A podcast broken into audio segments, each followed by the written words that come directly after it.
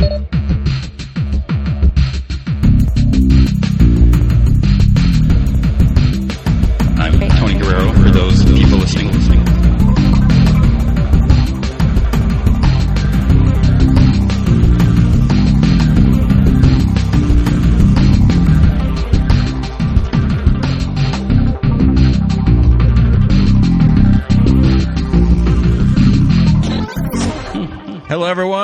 Welcome to the 39th episode of the Invincibly Supermassive comic book podcast of stuff.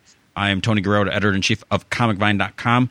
And with me is returning Mr. Dennis Calero. My, my apologies in advance to all the people that are going to complain that I'm talking too much on a podcast about talking too much.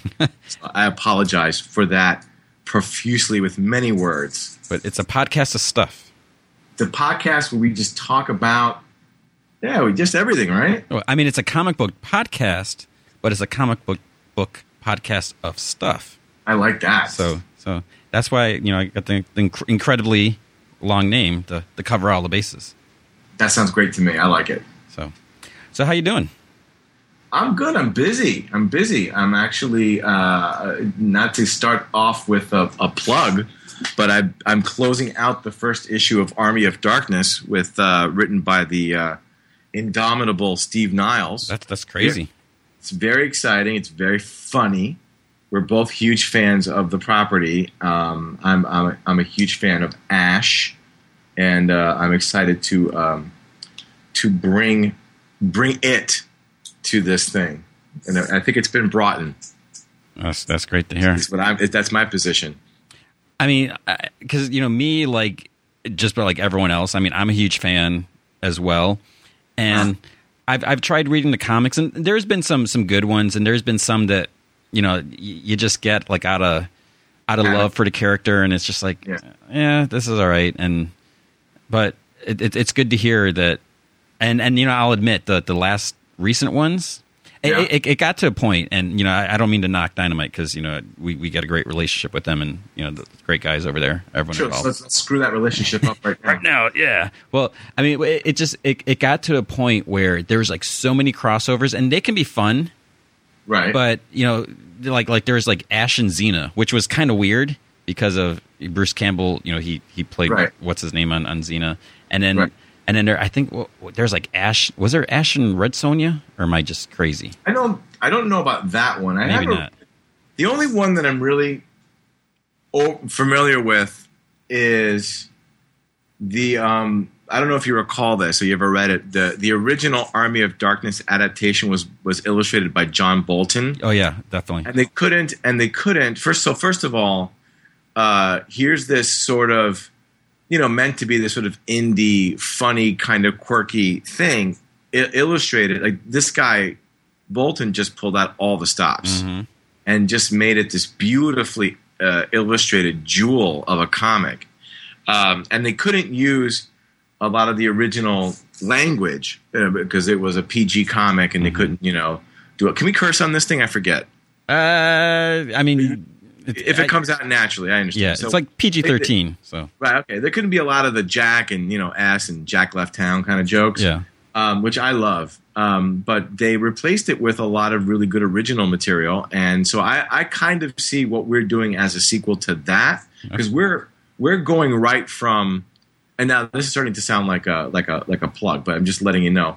no, Uh, that's what we're here to talk about, or that's why you're here. to Talk about okay. that. well, it, it- takes place right after the end of the third of Army of Darkness, so I, I, I consider it a sequel to that miniseries. Um, and it's going to be good. I think people are going to like it. I hope they do. That's that's great. Uh, Yeah. So I'm, I'm looking at some. There, there's a, a Freddy versus Jason versus Ash. That- That that was almost a movie. Yeah, because that came out. That was that was from Wildstorm back in 2007, and I remember Yeah. getting it. I don't remember how much I liked it. Was it good? I don't remember. I mean, it's 2000. I, wow, it's only 2000. It could have been fantastic if you don't remember it.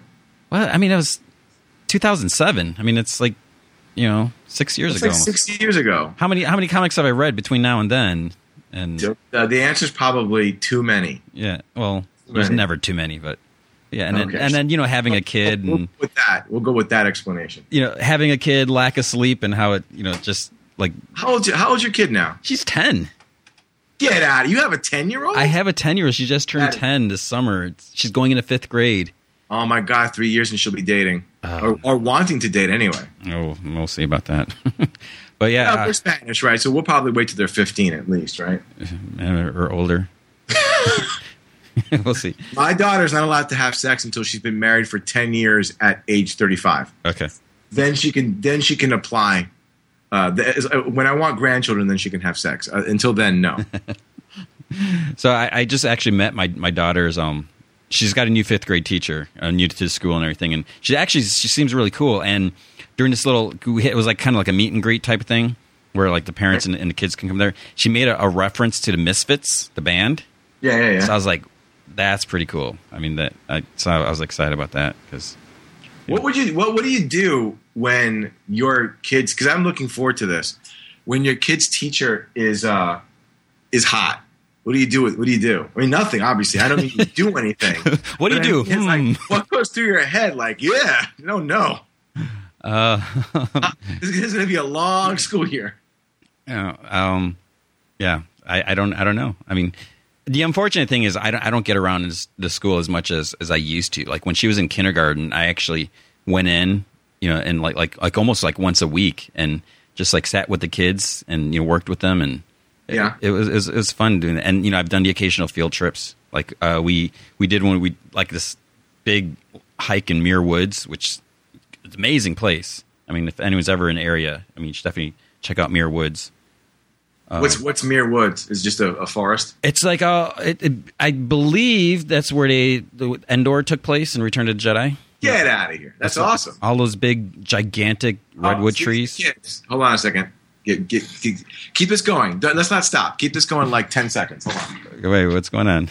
My, my kid's up. Hold on. Oh, Hi, babe. Hi, good morning time. okay. So you are listening to Dennis Calero, parent at large. Papa has to work. Now you can you can sit here and you want to read, go to your playroom and read some books. Go to the playroom. What do you want to do? It's a special guest star. Yeah, she's like she's she's gravitating towards your towards your face. Papa's gonna talk now, okay? We're just talking about you and your future hot teachers and what I'm gonna do about that. Yeah. That's that's Tony. Hello. Tony's talking to us, okay? Tony's saying hello. Can you say hello? Yeah. Ah. Uh, She's wearing a Tinkerbell costume. She's a. I don't know if this happened to you. My daughter goes back and forth in terms of gender identification. Like some days she'll say I'm a boy, and she'll like play with trucks or whatever. And and by the way, we don't. Her her mother and I do not gender identify objects like trucks. You know, as for boys and that's for girls or whatever.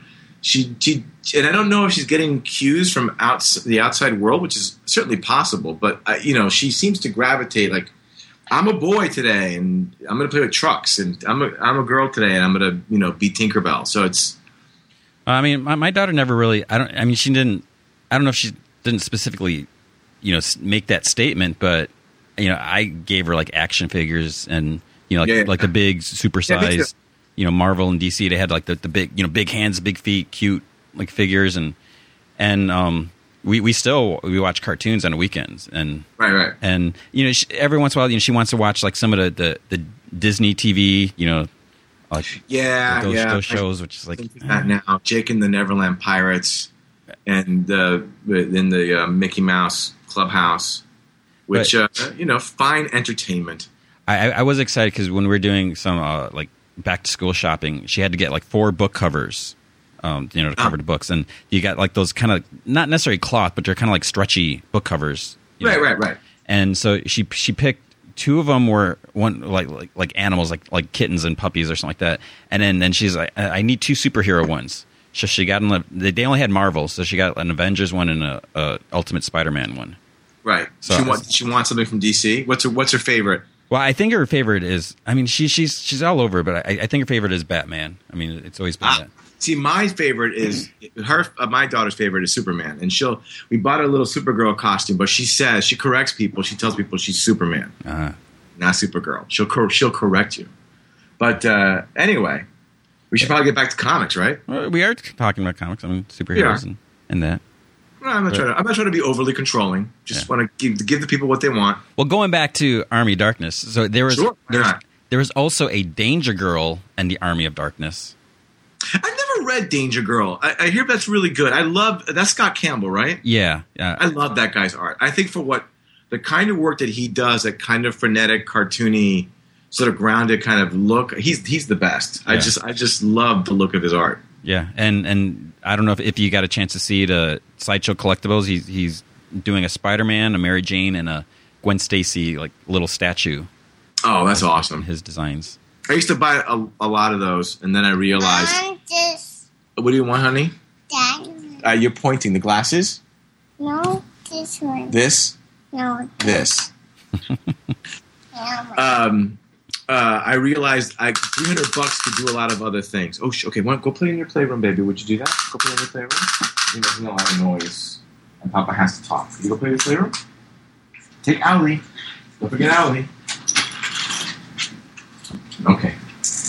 Um, yeah, 300 bucks can do a lot of other things other than buy a statue. Yeah, yeah. It's it's it's tough. I mean, I mean, you you you have to pay for the quality, and you know you could. Absolutely. Oh, I'm not. Yeah, I'm not saying that they're not worth it because I, Yeah. I had this Darth Vader statue that cost about that much, and it's just uh, fantastic. But uh, at- some point, I was buying a lot of them, and then I was like, Nah, I think I have enough. Yeah, there was a Marvel Zombies versus Army of Darkness. See, that makes sense.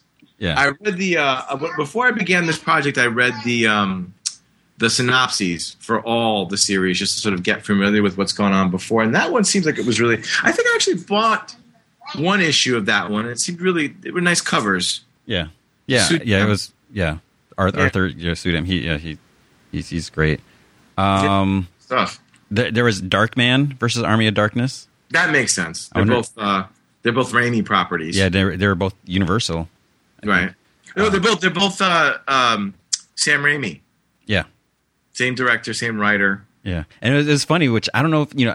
I, I wonder, like today, how many people know or remember Darkman, and and second, how many people realize that the first Darkman was Liam Neeson? Yeah, I know. Academy Award winner Liam Neeson, and uh, that that movie's fondly remembered by a lot of people. I think it you know it really was kind of like the first modern superhero movie. Yeah. before there were modern superhero movies when superhero movies were kind of dead. Mm-hmm. Darkman was sort of that horror. It was horror, but it was definitely superhero as well. He had powers. He had a secret identity. Yeah, He had an origin. You know, it was that was a, it was a superhero movie. there was an Army of Darkness. Ash saves Obama. Back Right, when that's when, just getting silly. when Obama was in and when everything, That's just getting silly. and and then there's a the hack hack slash, which that just I don't, I don't know what hack slash is. Can you explain to me what hack slash is? Because it's very popular, apparently. It is. Um, I've only read a, a bit bits of it. Um, my understanding is is Casey Hack. So she she's she's the girl. Um, Yeah. I I believe like her her parents were like killed. You know, it was basically she she um I could be be wrong, but you know she she had like a a, a tough childhood, and and then there's like all these kind of like like creatures in that, and so basically she's she's teaming up like hunting down you know evil and and you know she's hanging out with with this this dude and she's you know she usually has her bat and beating the crap out of people but it's not Slash from Guns N' Roses. no no that I read that. that would that would be something else Do you know that Slash from Guns N' Roses is African American? i i always thought he was he was part yeah i, don't- I don't know if he i wasn't sure like what you know full on or Oh, maybe I don't know. Maybe he's full on. Maybe he's got got a dual, you know, heritage. I don't like to say half because people aren't people aren't. That's just my own thing. People aren't half of anything. They're they're both Mhm. this and that. Um, but I just thought that was really cool. I never, I didn't know that until somewhat recently, and I was like, that's pretty damn cool. yeah and i'm i'm sure i i butchered a des- description of casey hack people are like probably screaming and Oh, well, you're spreading the word. I mean, you know, it's, it's not exactly right. You know, you're still selling it. Hold on, I'm gonna try to get my daughter to stop playing with this this uh, baby. She's just looking at me like, Like, I'm. I'm doing what I'm doing, baby. like what are you gonna do about it Just a little while. It's making a lot of noise. Could, could we could we play for something else? We, could we read some books? Maybe. Could you do that for a little while? No. All right. We're stuck with it. She's in a Tinkerbell costume, giving me a look like what? So what are you going to do about it? Who are you? Who are you? And let, She's let me. literally doing it while I'm making shushing, Yeah, Jeff. of course. and she's looking me dead in the eye. This is just the beginning. Oh my goodness, It's like, it's like she's like, yeah. What are you going to do now? She's she's pushing the boundaries.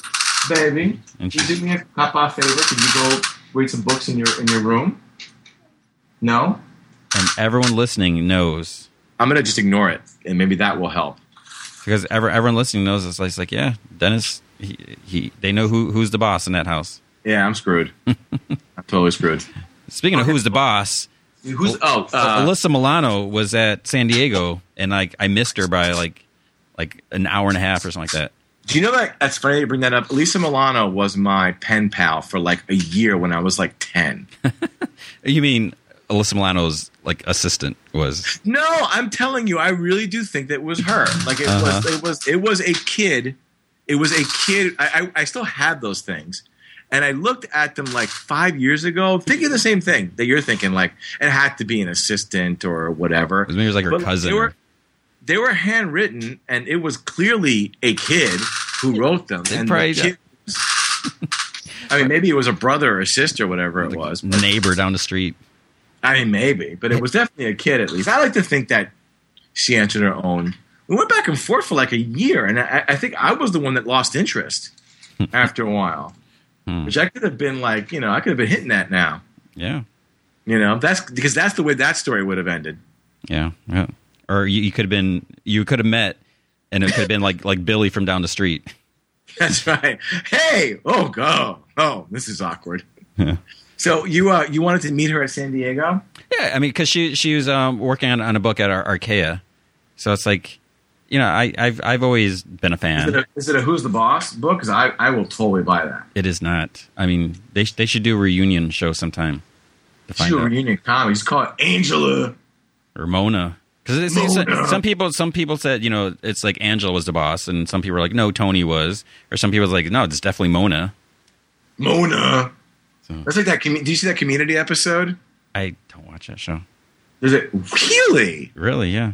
You got to give that show a shot. It's one of those things where it, it started, and then for whatever reason, I just didn't didn't start watching it, and then you know it, it just progressed, and it's like, well, you know, I, I'm already behind. I you know missed the boat. There's Hulu, there's Hulu Plus, so there's never a reason to feel like you can never catch up. I, you're talking to a guy that had like 31 episodes of Smallville on his DVR when uh, you know the guy running a comic book site and should be staying up to date with with the show. Right. And you know, I, I watched the finale when it aired, but then and I then- never, I never followed that show, but I, I, but I'm completely obsessed with the comic. yeah, yeah, I really am. yeah. I, I'm, I'm completely gaga over it. I read it all the time. I it, it it's it's funny because I'll I'll for, I'll like forget about it sometimes, and then it's like it's like I got like like four or five issues, and I just like you know devour Seriously. them. Yeah, yeah, it's good stuff, man. That's good stuff. I also, I also like uh, the uh, Injustice: Gods Among Us comic. Yeah. Have you read that? I'm behind in that because I mean with the That's, that's the wonderful thing about the digital stuff. You just, you can easily catch up, yeah, and it's so cheap. I'm, I'm very, I'm very much for digital comics. I read most of my comics digitally now. yeah. Um, by the time this goes out, it um this podcast goes out, it, the the issue's already out. But uh, Kyle Higgins' Batman Beyond has has come out. Is that digital as well? Yes. Mm. So um, it's it's taking place a year after um, the, the the the Adam Beechen stories. So Why skip? Why have to skip in a year? just to give a little shakeup, Uh, and and uh, you know you when you'll find out you're like like what what's going on and and yeah. So there's I, I will likely express myself that way. Yeah. But um, here's a topic. Do you think? I think I'll tell you what I think, and then you can tell me what what in response to what you think or what I think. Um, as a as a creative professional doing comics, done comics for for for a while, I think that we're being too precious about comics. Like uh, editors and people are, are are framing these comics as if they're films. Like you know when when a film when a film is being is in pre-production, right? A film is a very expensive, complex undertaking with a lot of moving parts. And so there's a reason why things are done very slowly and very methodically, very meticulously. But I find that that method of thinking, that method of approach, is being applied to comics now more and more, as if comics were movies. But comics aren't movies. I mean, for me, one of the real great pleasures of comics creatively is that if you screw up, you can do it again next month. Mm-hmm. Try again, and and that there's a lot of creative freedom. You don't you don't have to. You're doing a four issue miniseries or a twelve issue series or whatever, a twenty issue run. You don't have to get it. You know, like Frank Miller's run on Daredevil did not hit the ground running. I mean, when Frank took over, when Frank started drawing, it was being written by somebody else. Yep. And then when Frank took it over, it definitely took a good half year to a year for that book to become the book that that is considered the legendary run of Frank Miller's Daredevil. He, you know, and I think that when we approach comics in that movie mode, we're not letting things evolve, and, and we're, we're taking away one of comics' greatest strength, which is that it's cheap, um, malleable, flexible. You know, uh, you know, flexible. It's a flexible art form that we can get to um, evolve over six months to a year, and keep evolving. What what what do you think about that? Or maybe you don't care. No, I mean, I mean, I, I do agree about the the Frank Miller because I, I recently um started rereading them because you know they, they have those the trade paperbacks.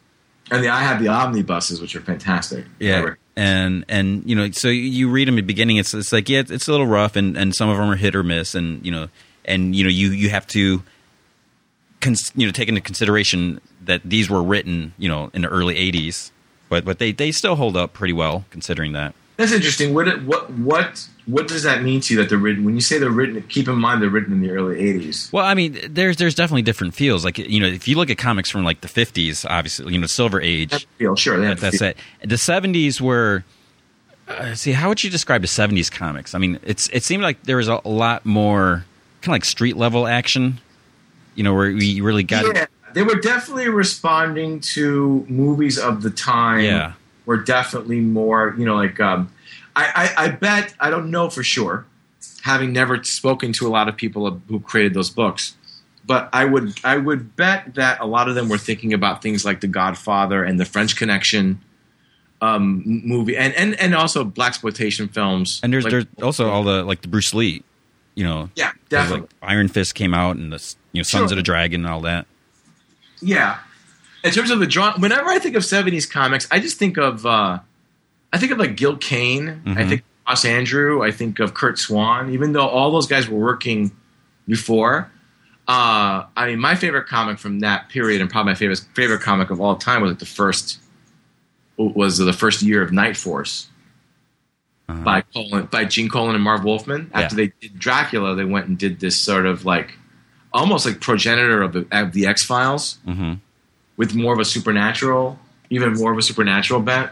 Yeah. That that, that comic, if anyone out there hasn't read it, find find them. The original 1970s run of Night Force, just terrific stuff. And Gene apparently was taking a lot of crap at the time for his style. Hmm. He was doing this kind of more of sort of naturalistic, what what what someone might call photorealistic style and um, that was definitely not.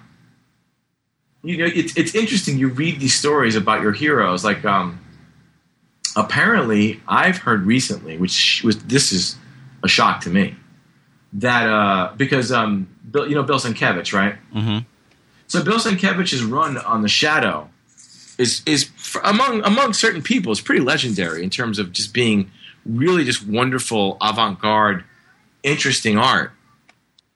And uh, apparently, that guy fought tooth and nail every issue to do what he was doing. They were just fi- and, and remember this is and remember this was post New Mutants. Bill Sienkiewicz. This was Bill Sienkiewicz at a point in his career when he was pretty darn darn well respected and yet the editors uh, at the time were trying to get him to do sort of a standard you know, comic, and uh, he really fought and bent a lot of you know, put a lot of noses out of joint to do what would seem to us now to be you know pretty obvious. Like you, you, you, I guess what I'm saying is you wonder why people working on that book at the time don't go, "Wow, look at these amazing pages," and we're we're taking part in this wonderful run on this book.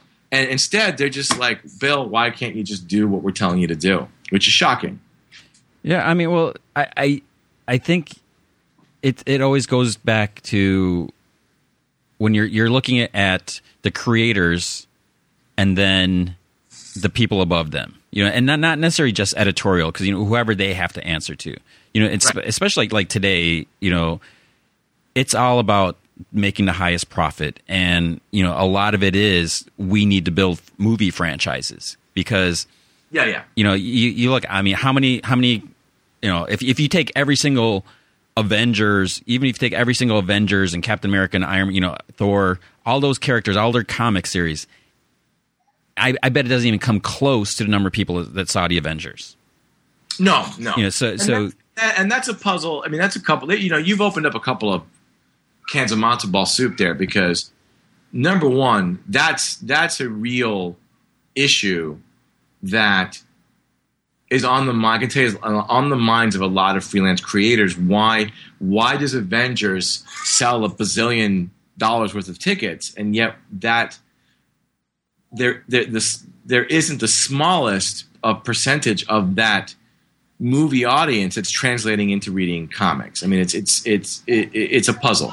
I, I think what it is, it, I mean, so you you know you have Marvel and you have Marvel Studios, you know, so kind of two separate entities, even though They're not kind of two separate entities. They are Yeah. two And- complete separate businesses. Yeah, and but you would you but even though they're they're separate, they are still the same company. You know, overall, Oh you know, yeah. you know Disney whatever owns them all. So you would think that some and it, it's not like you know someone at the very top is going to direct them say you have to do this or this, but at the same time it's like okay you're going to have a, a a movie based on a comic series.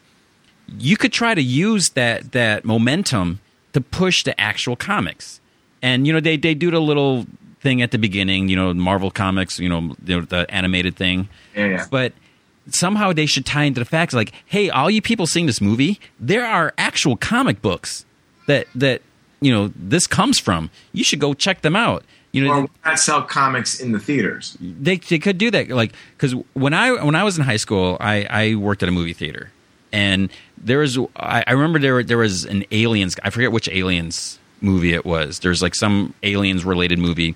And there at the local comic shop I, I i came up with this idea myself. I was like hey why don't we try to do this cross promotion? You know i'll you know so i went to the comic store. It's like you know we'll, we'll put a, movie poster you know i'll get you a movie poster. You can put it up and set, you know we'll have a little sign it's like hey, hey go watch the movie over here. And then at the same you know at the movie theater we'd say hey you can get some comics at you know the comic store over there. And Sure.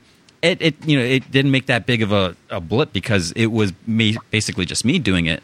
But that's something i think that they could do when they released the green lantern movie. And you know we don't have to get into the quality of the movie and all that. But at the very end they had a, a little static ad you know green lantern trade paperbacks are now available. You know so at least there was that. They made that attempt even though it was at the very end Right. and right. and you know they, they had the mid mid credit scene with Sinestro, and you know maybe some people were saying, well, maybe there's something else at the very end, so they they stuck around and saw that. But I just think at the beginning they could do something, or when these movies go to to Blu-ray and DVD, sometimes they'll do it, but it's like put some put a, an ad instead of having all these trailers at the beginning, throw in a, a little you know ad or you know commercial or you know even if it's just an image you know you know comic book locator you know find a comic shop near you and you know check this out. I i, I really think they could do more to try to connect these two separate entities. And you know it's not just marvel. It's the same thing with the dc movies and and all that. Well, sure. I mean, a lot can be done. Uh, I mean, my my I have a little bit of experience in in the entertainment industry, so uh, I, I know number one is I work with large entertainment conglomerates with with many you know many uh, related companies, and they really just do act like completely separate companies. and then there there is no impetus to cross promote. Like you know, if, if Warner Brothers owns you know some minor indie you know film distribution label, they're they're not looking to cross promote. Everyone is acting as if they're independent companies. Part of that is financial. You know, part of that is because there there are just very strict rules on the way companies are supposed to work. When they're subsidiaries of each other, they have to act like they're separate companies, Mm-hmm. or their ability to interact is some is is, is limited in very specific ways. Um, I don't I don't envy. But part of what I'm saying creatively is there's an there's an illusion I find on a part of a lot of creators where they think that you know I, I'm going to write Spider-Man and I'm and I'm, I, I I just pulled a character out of the hat. I'm not saying I'm not talking about you know any specific creator, but I'm going to write Spider-Man and I'm going to write some character. And it and when the time comes for there to be a, an X you know Spider-Man movie or whatever, I'm going to be the one tapped to to write it, and it, it just does not work that way. E- mm-hmm. Every every single person that I know who went from working in comics, and I don't care how popular they were in comics, they did not get plucked out of comics. I mean, this, there may be one example or two examples, but for the most part, they did not get plucked out of comics and told by someone, "I love your comics. Can you write this movie for us?" They went out and they got representation, and they they handled that part of their career as a completely separate entity. They went and they got representation and they did samples. And certainly being in comics was part of their pedigree, as they say, part of their, you know, part of their CV, part of their resume. But it did, it did not translate on a one to one basis. And that's also true. I was talking to an artist who I knew at the time, this was years ago, was doing a lot of like uh, um, concept art and storyboard art, and I was like, did they, you know, did they find you in comics? Did someone read one of your Batman comics or whatever and say, can you do this for us? And he said, absolutely not. I, I, I decided to go and do this. I had to go and make a separate portfolio, find separate representation, and handle this part of my career as a completely distinct entity. Um, and, and on some level, I don't envy Marvel's position as a publishing company because I think on some level they're treated like R and D. Mhm. So because they don't they don't necessarily benefit financially if Avengers makes a bazillion dollars. My understanding, which could be wrong, is that Marvel doesn't necessarily benefit from from Avengers making a bazillion dollars. They're sort of being treated like you know you're the you're the you're the curators of these properties and you're there to give us ideas like an R&D department in at Apple or something. But then they're also called to turn a profit. So it's it's almost like, you know, the R&D department at Apple is being told, "Well, how many iPads did you sell today?" Well, you want to go, "Well, listen, it, it, it's got to be either or." Um, the R&D department at Apple is not required to sell iPads. They develop the technology that then the marketing department goes and sells. So it, it's it's it's kind of a very difficult position, and I think that those things are going to be sh- are, are going to shake out in the next decade, which is the pace that a company like Disney moves at. You know, it is in terms of years and decades. Yeah, I mean it it it, it is weird, and and like like you said, I mean, you, sometimes you'll you'll see a, a creator's name in the in the credits, like in you know some of the Marvel movies, but Sure. it it it is weird where you know, and and I I, I think I I heard that like Chris Claremont didn't get any acknowledgement whatsoever for the Wolverine.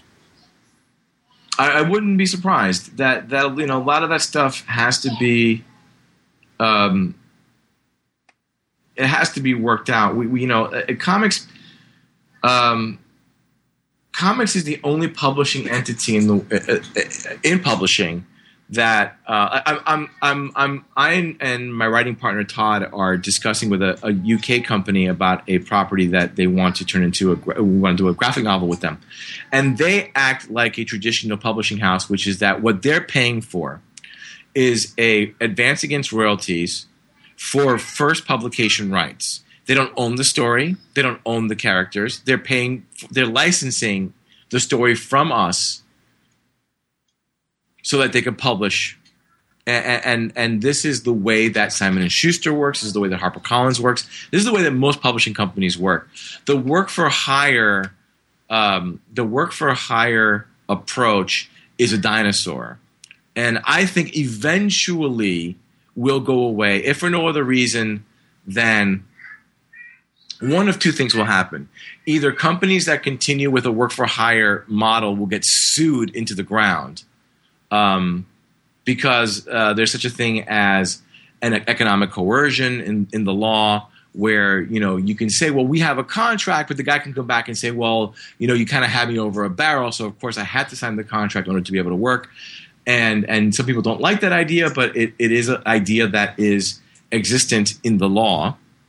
Um, or what is also happening is that companies that persist in a work for hire arrangement will creators will just not give them their best work you know like i'll work on on this man or this man, but I'm not going to give you my own creations. I'm going to save that for companies like Dark Horse or Top Cow or Archaia that will allow me to retain my rights. Mm-hmm.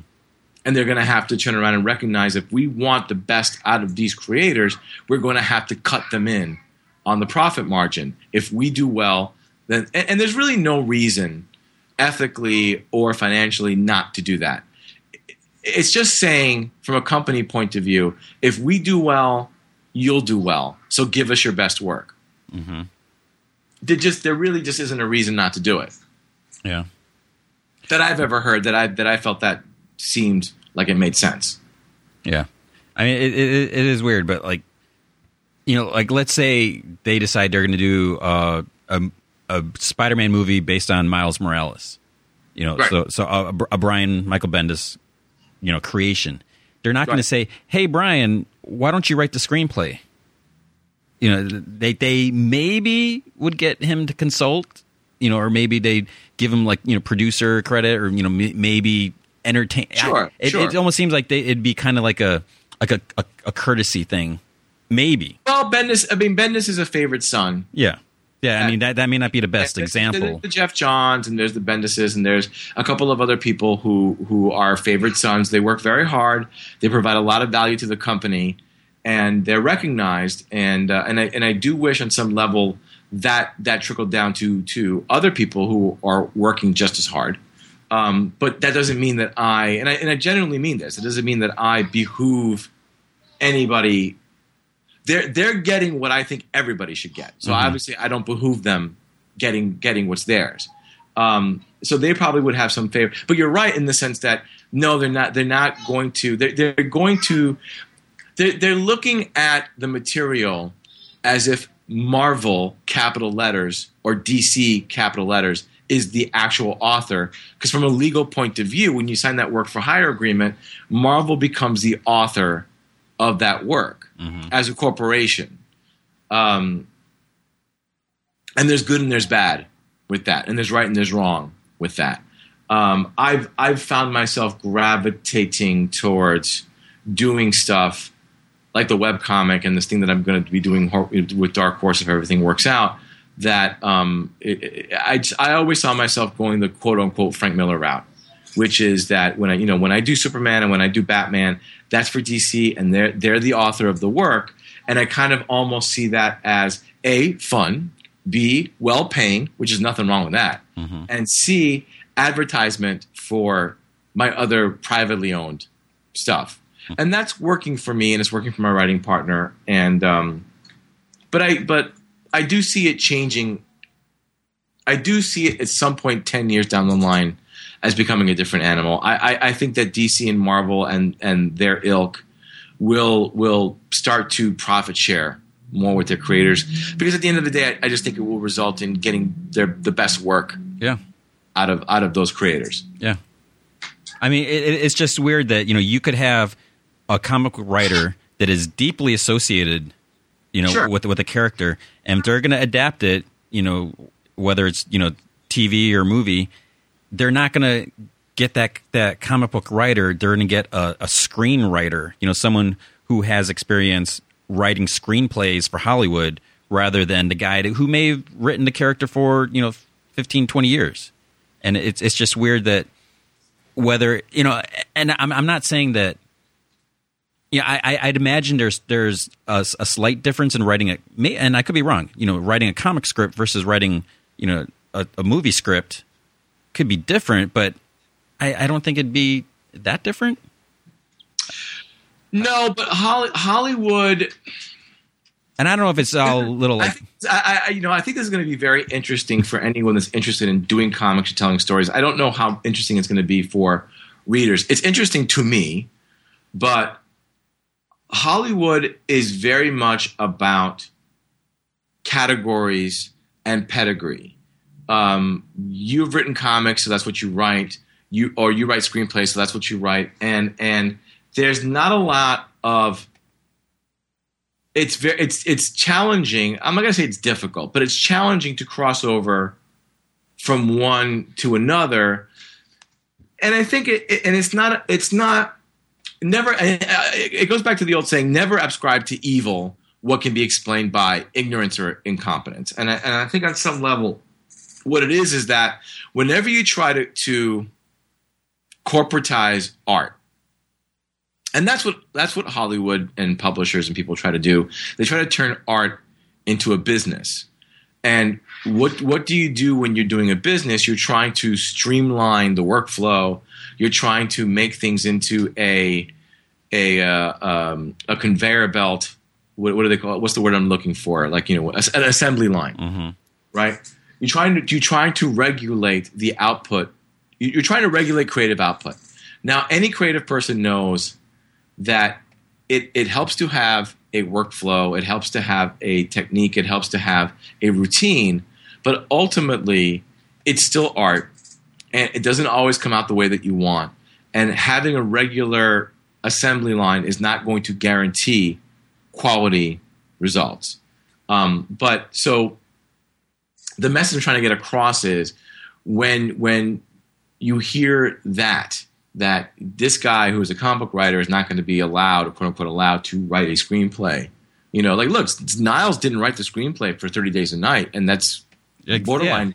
It's borderline ridiculous. Yeah. When, you, when you think about it, when you think about it in in everyday terms, it's ridiculous. When you think about it, when you see it through the prism of, uh, I just paid for this property, so I, I'm going to get the best writer with the, and, I, and now how do I tell what the best writer is? I'm a producer. I don't necessarily know good writing from bad. If I read it, that's just the, that's just the, the bottom line. Mm-hmm. So I'm going to go by something else. What do I go by? Well, I'm going to go by pedigree. I'm going to go by resume. Have you have you written screenplays before? Have you written a screenplay before with a vampire? Okay, you're probably the best person that I think I can get to write this. Because there's a lot of money at stake, and so movies cost a lot of money. Yeah. There's a lot of money at stake. People's pensions are at stake at companies that produce films. And so, you know, look, if I had a million bucks to give for a production and you can get Tom Cruise to star in it or get a really, really good unknown actor who's just really, really great, I'm going to probably ask you to get Tom Cruise. And that's just the nature of the beast. Mm-hmm. Yeah, so it's just it's it's it's unfortunate, and and with with, with some other um, publishers, you know, you you, kind of you kind of get the the feeling that you know they're they're clearly putting comics out to sell it as, as a movie property. Well, let me ask you this. That's an interest. That's an interesting topic to me. What is necessarily? I mean, like endemically, what's wrong with that? I mean, no, there, there's nothing wrong with that because because even to some extent, I mean, you, you could say the same thing about like Marvel. You know, they're Absolutely. And you know, so it's like, oh, we have a Guardians of the Galaxy movie coming up. We got to get those characters out, you know, in people's faces. Even though you know, we we just had a discussion how comic readers and you know movie watchers aren't, you know, comic readers are such a small subset of, of that overall group. Sure. But, but on on the off chance that you know they may pick up some you know word of mouth or whatever, so uh, it the, not that there's anything wrong with it, but but sometimes it it, it not not that it, it's a little deceitful, Okay. but it, it's just keep going with this. uh, like like uh so like like legendary, you know they Right. Pacific Rim they had a movie they put out a, a prequel book Right. and you know it, it was written by the- same guy that, that wrote the, the, the movie so it, it was fine and everything but when you, you look at it it's they it's it wasn't even like clearly marketed towards co- for like for comic readers Who is And it marketed to? You think? It it just because it, it, it's almost like it, it it came it flew under the radar. Like I I myself didn't even realize it was out um until like like a few weeks after the the book was released. So it's like so here I'm I'm like you know neck deep or whatever up you know in in the, the comic world. I wasn't even aware that that this book was out yet. And then it, it wasn't until like right, you know, I, I got to go see a screening, and then I was, I was like, oh, I just got this this book. I should probably maybe check it out before I go see the movie. And is it on some level? Is it some some on some level? Is it the old thing about like, well, it's like a poser thing? I, I, I guess in, in some way it, it's not that like you know being a comic creator is it's like it's like you know your your heart is you know you're you're deeply committed you know you're you're writing it for you know for the comic fans you know for the, the sake of the industry you know I, I know it's not necessarily like that because you know at the end of the day everyone's you know working for a paycheck you know you, you We're trying to make a living. We're trying Yeah. to make a living. so, and, and tell some stories on the way, you know, and, and yeah, it's the again, it's the art and commerce thing. Yes, I, I I want to tell good stories. Yes, I love comics, but I always say one should never love something that doesn't love one back. So if I wasn't able to make a living in comics, I certainly am not. I certainly would not be a person who would sacrifice being able to make a living and support my child because I love comics. I mean, I think that would be blatantly moronic mm-hmm. you know, and and is not, and no one can expect someone, you know, you know, if you want to make something a hobby, that's a hobby then. If I'm not going to make a, a living at it, um, once you say, once my writing partner once said, you know, the thing about this whole topic about art and commerce and whatever is once once you're asking someone to give you money, once you're saying, I want you to go to a job, right? and make money and then give me some of that money so that I can do what I'm doing, well, now you've given up the right to say, I'm going to kind of do it exactly the way that I want. Mm-hmm. Which is which can be tough for some people to to absorb because because you, there's always the alternative, which is to just to get a regular job and do your art on the side and require I'm going to just do it my way, you know yeah and and that's it. And if if people want to look at it, great. If they don't, it doesn't matter because I'm not making it for them, and that's perfectly legitimate. But that's not commercial art. mm-hmm. You know? Did we get off the topic? uh no I, I not necessarily i don't think so i mean we're we're we're like Yeah, all we're, over the talking place about, we're talking about is is is is a company that is out. Like if, if a company starts and says we're going to make comics so that we can sell them to producers and build up an interest in the IP and sell them and make movies, which is where the real money is. mm-hmm. Isn't that just a reflection of the fact that comics don't make that much money? And if comics don't make that much money then it's either it's either we make them to make movies or we don't make comics at all. Yeah it, it's i don't know. I mean it's it's just which is scary which is i understand that's a scary thought. And when someone is when someone is really deep into comics as an art form which i am i love comics as an art form as as an as a, as an art form in and of itself that can be a very hard reality to swallow but we live in a world where you have to work for a living Yeah, but it. I mean, but even w- when when you start to see like like Marvel being affected by their movies, sure you know, like all of a sudden Wolverine's no longer five foot three. You know, he's he's starting to get a little taller because Oh, you mean in the comics? You mean? yeah. Is that true? I, I mean, he's. I, I don't know if if people just forget or if they're they. I don't. I don't know if there was an editorial mandate that says you know start drawing him a little bit taller. You know, little by little. Because I've never seen. I, I've never seen one, but I, I. But I wouldn't be shocked if there was one. I wouldn't be shocked. Yeah, but I, Uh, because you know we, we you know Hugh Jackman, you know people like him, so you know we, we want to try Hugh to Hugh Jackman is Wolverine. For like it or not, Hugh Jackman is Wolverine. And whenever I hear arguments about, you know, that was not the original, whatever, I always remind people, well, you know, Superman didn't fly when he was Mm-hmm. invented. There was no when he was developed originally. There was no kryptonite. There was no Lex Luthor. yeah This stuff, a lot of this stuff came kryptonite, and I believe Lex Luthor came from the radio show. uh So- yeah it might be it was it was a property that built into what became a mass appeal icon little by little All right, now now we're on another subject because let's Okay. talk about like creator rights. Okay, You know- great. rights. Okay. You know, so you know, the Superman. So much controversy over you know who who owns him. You know the the estates of his family suing for control and all that. yeah, And you know it all goes back to if it wasn't for Simon Schuster, there'd be no Superman. There's Siegel, Siegel and Shuster. Siegel and Shuster. Sorry. Right. No, Um, no, don't apologize to me. Yeah, I apologize to everyone listening. That was like, what? Um, so, so you know, there there is a, a deep validity to that, you know, and I don't want to sound like I'm belittling the fact that they created this character, but you also have to look at, you know, Superman is such an institution now. You know, he's such an icon. It- Does all that go back to that first moment of creation, or is it like the the numerous other creators that have had you know whatever role in in shaping him to what he is today. Well, it, it, it goes back to the question we were asking. Does does that mean for, certainly? First of all, to answer your question specifically, certainly every single person that has contributed to Superman is a at least on some level a father or a mother to that character. Mm-hmm. ultimately we've decided as a culture that the the guy that started it is is the author. You know, other people can add, other people can can can detract, other people can help it to evolve. But ultimately, you know, it, it was uh, Siegel and Shuster who invented, who developed Superman, and it, it's it's their baby. Um, but the larger question, we're we're we're in the we're in the middle of a a period of time. We're actually, I actually believe, from a legal point of view, I'm a, I'm a bit, a little bit of a law maven. I was, I almost became an attorney.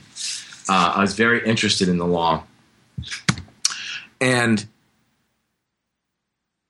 there, there, we're at the tail end of this idea that corporations are people, and and the the problem of artistic ownership is the least the least um, dangerous issue when it comes to the idea that corporations are people. Um, there, there much, much wider, more dangerous, pervasive ramifications on on uh, the life of the daily life of every American. And uh, oh, and speaking of a daily American, hi, baby, what you doing? Yeah, That's amazing. Papa's pontificating. I put that book in there You put the book in the bag. and my apple too. Oh, that's awesome. You're showing Tony. She's showing you that she put a book and an apple in a bag. Nice. Delightful. It's wonderful for a two and a half year old baby. Yay! can, can Papa finish talking? Is that okay?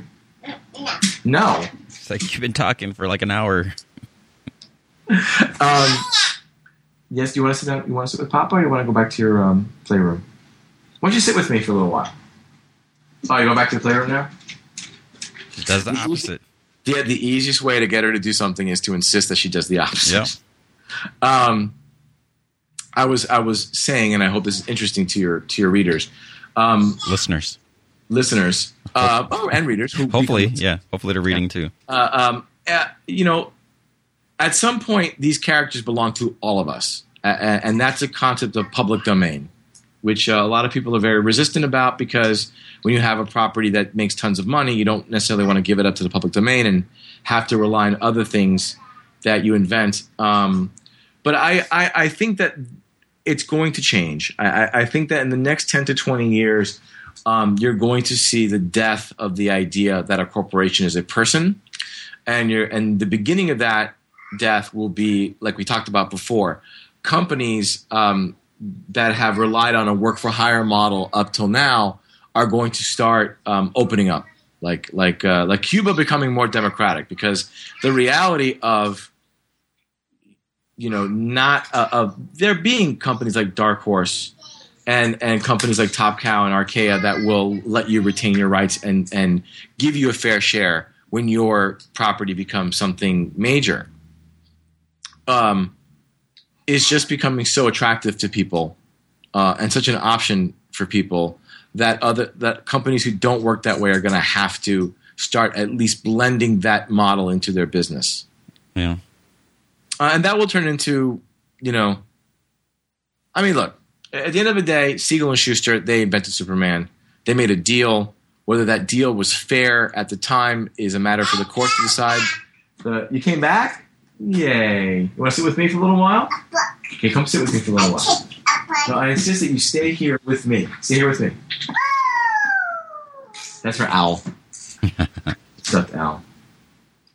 You want to say hi? Yeah, he can see. I'm going to pretend that he can see it. He can see your owl. Wow. Very well done. Baby owl. The baby brown owl. Can I give him? Can I give the brown owl a kiss? Mwah. We're gonna have to wash him soon. Yeah, sit up with me. So, what what do you, Tony? What do you think? I've talked a lot. Well, I Um, mean, I mean that that's God that's knows your listeners know this. So, what do you think? that that's the whole debate because you know, or, or like take someone like, like like Hawkeye. You know, he's he's very popular right now. You know, people are, are loving the Matt Fraction comic. Does that you know? Do you? But you have also have to consider you know Stan Lee and and Don Heck created the character. So is the success of that series now because of, of Stan and Don, or is Right. it because of Matt and and David? Or why can't it be both? Yeah, but uh, you know, but what uh, going back to Superman, you know, like you mentioned, he couldn't fly. You know, there was krypton. You know, all all, all these things were added later. So it's, yeah, it's but, like but but but take that example. The core the core identity of the character. You can argue the, the argument can be made that the core identity of that character or the core things that make that character Superman, you know, that he's Clark Kent. He comes from another planet called Krypton. They're they're all in place. did they even So- did they even mention Krypton? Because I don't in, in Action Comics number one, I I'm trying to think of if they had the origin or not. I'm oh boy, you know that's a good question. I don't want to. You know, I know we're going to be yelled at uh, by the listeners, or or maybe the listeners will be cool and they'll understand that we don't have Well, Wikipedia at our fingertips. But I'm going to guess. Gee, I don't know. 'Cause I, you know I- I don't know. I, I believe like some of it or you know I, I'm I'm pretty sure like like Jor-El what didn't come till till later. Let's find. Let's so find out. and and then the question is you know who like who created Jor-El and and well, the question then becomes how important. You know, how important is what Siegel and Shuster did in the first appearance oh, and their subsequent stories versus what was added. Uh, Right. According to Wikipedia, Jor-El was created by Siegel and Shuster. Okay, and baby Superman sent to Earth by scientist's father, did from a distant planet, uh, found by a passing motorist. Uh, Superman named Clark Kent. Yeah, I mean, look, these are these are what I would argue. And look, the there's no hard and fast rules. What people don't understand about going to court is that very little in court people don't go to court when the law is very delineated and very clear because they don't bother because they, they, are they're, they're going to go let's not go to court and waste our time because the judge is going to look at the law and say this is the law and that's it right so there's no real point in trying to sue someone over x or y or z if the law is is delineated people go to court when the law isn't delineated or they or they feel that they can make an argument um, and then it's up to the judge. And I think that's a wonderful system that we have. That it's up to an individual human being often to decide, you know, to balance things out, to balance the points of view of two groups of people and decide what's the best, not what's right or wrong, but what's the best outcome of this situation? What's the fairest? Not what's fair, but what's fairest. Um, and people who aren't, aren't familiar with the law often have trouble with that concept. yeah. So I think the fairest thing, from that point of view, the fairest thing to say is that yes, Siegel and Shuster are the authors of Superman, plain and simple.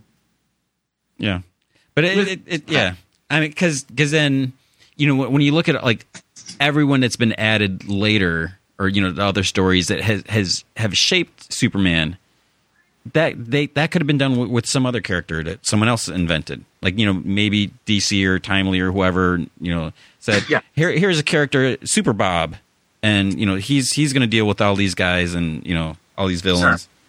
So and and again, I'm not trying to take the the creator ownership away, but you know you need to, even you take someone like like Spider Man. You know, Stan Lee spent a lot of time working on that, but then you look at everything that came afterwards. You know, it, it's not just the original creator with with these characters because they are allowed to be written and and evolved by others. Well, let's let's let's let's turn this conversation from abstract into into pragmatic, right? Because because we're going to go in circles otherwise. But so I, I would here, you know, I would be for this. Okay, so let's say I create Superman, right? The the the the drunken superhero, mm-hmm. And then over the next decade or two, people add stuff or whatever. So let's say someone makes a movie thirty years from now and they're basing it on some whippersnapper's arc, you know, 12 issue arc on Superman. I wouldn't be I, I would think it would be fair to say that the original creator gets the bulk of the license money and if you um, contributed to an arc of a story that's being used primarily in the film then obviously there should be financial remuneration for that too. Right now, that doesn't happen in the case of Marvel and DC because, technically speaking, for the most part, because technically speaking, Marvel and DC are the legal authors of the work. Mm-hmm. So that's that's a whole other set of issues. That the the idea of who created what, you, you can't even begin to deal with that until that issue is resolved. Yeah, so so I guess if like if and I haven't seen the Wolverine yet, but well, we're when we're recording this, I'm going to hopefully see it this weekend. Obviously, So- based on the Claremont stuff a lot. Yeah, so that that's the thing. You know, let, let's say they they really they they pull from that you know four issue arc and you know other stuff that he, he's done. yeah. I, I guess technically they don't have to credit Nope. him because Nope. he Not was working for Marvel, so they owned what he Right. was doing. The author and, and Marvel has become, legally speaking, the author of the work. So they're in the right to, do that. But I guess then the, the the the common courtesy would be like, hey, Well, nothing's guy- about courtesy. Wait, now nothing. It's a business. Nothing's about courtesy. What, Yeah. it, what it's about is, if anything, and and I, I'm not against this. I think this is a good thing. If anything, what it is is Chris Claremont. This this person is a valuable asset to our company, and we should try to make him feel that value. mm-hmm. You know that we value him, and we value his contribution. Um, and and that's one way that we can show that. yeah, Does that, does that make sense? I, I yeah, I mean, I that's what that I, you know that's where the, the the common courtesy part would come in. It's like you want to keep these guys happy that have done so much. You know, they Well, the, the problem comes when you're doing it for some people and not for others. yeah, Because a company, a publicly owned company, I don't, I don't think Marvel's publicly owned, but a, but a company in general is supposed to be doing what's best for it um, as a matter of policy in terms of profits, so that it can keep people employed and keep the economy going and contribute to the economy and keep and, and, and just you know to the to the good and the welfare. Um, the problem comes when you're doing it for some people and not for others because then then that becomes harder to justify from a corporate point of view. From a corporate point of view, how do you do that for X and not do it for Y when the conditions are arguably exactly the same? Yeah. And you know, and then you well then you argue well eh, we perceive as a company that X is more valuable to us as a Y, so we're doing a courtesy. Ah, well, it's a courtesy. Hmm, then then you get into trouble because companies aren't supposed to do courtesies for people. They're supposed to do what's best, legally speaking. And, and, a, and a publicly traded company has, has an absolutely delineated legal obligation to do what's best for its shareholders.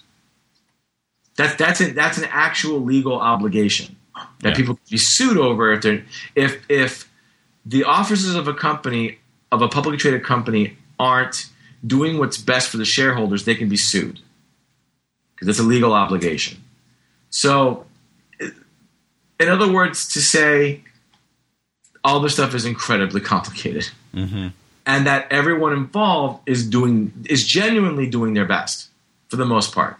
Yeah, you get a couple of bad apples every once in a while, but for the most part, people are tr- people go to work trying to do their best for everybody involved, and it's not black and white. It just isn't.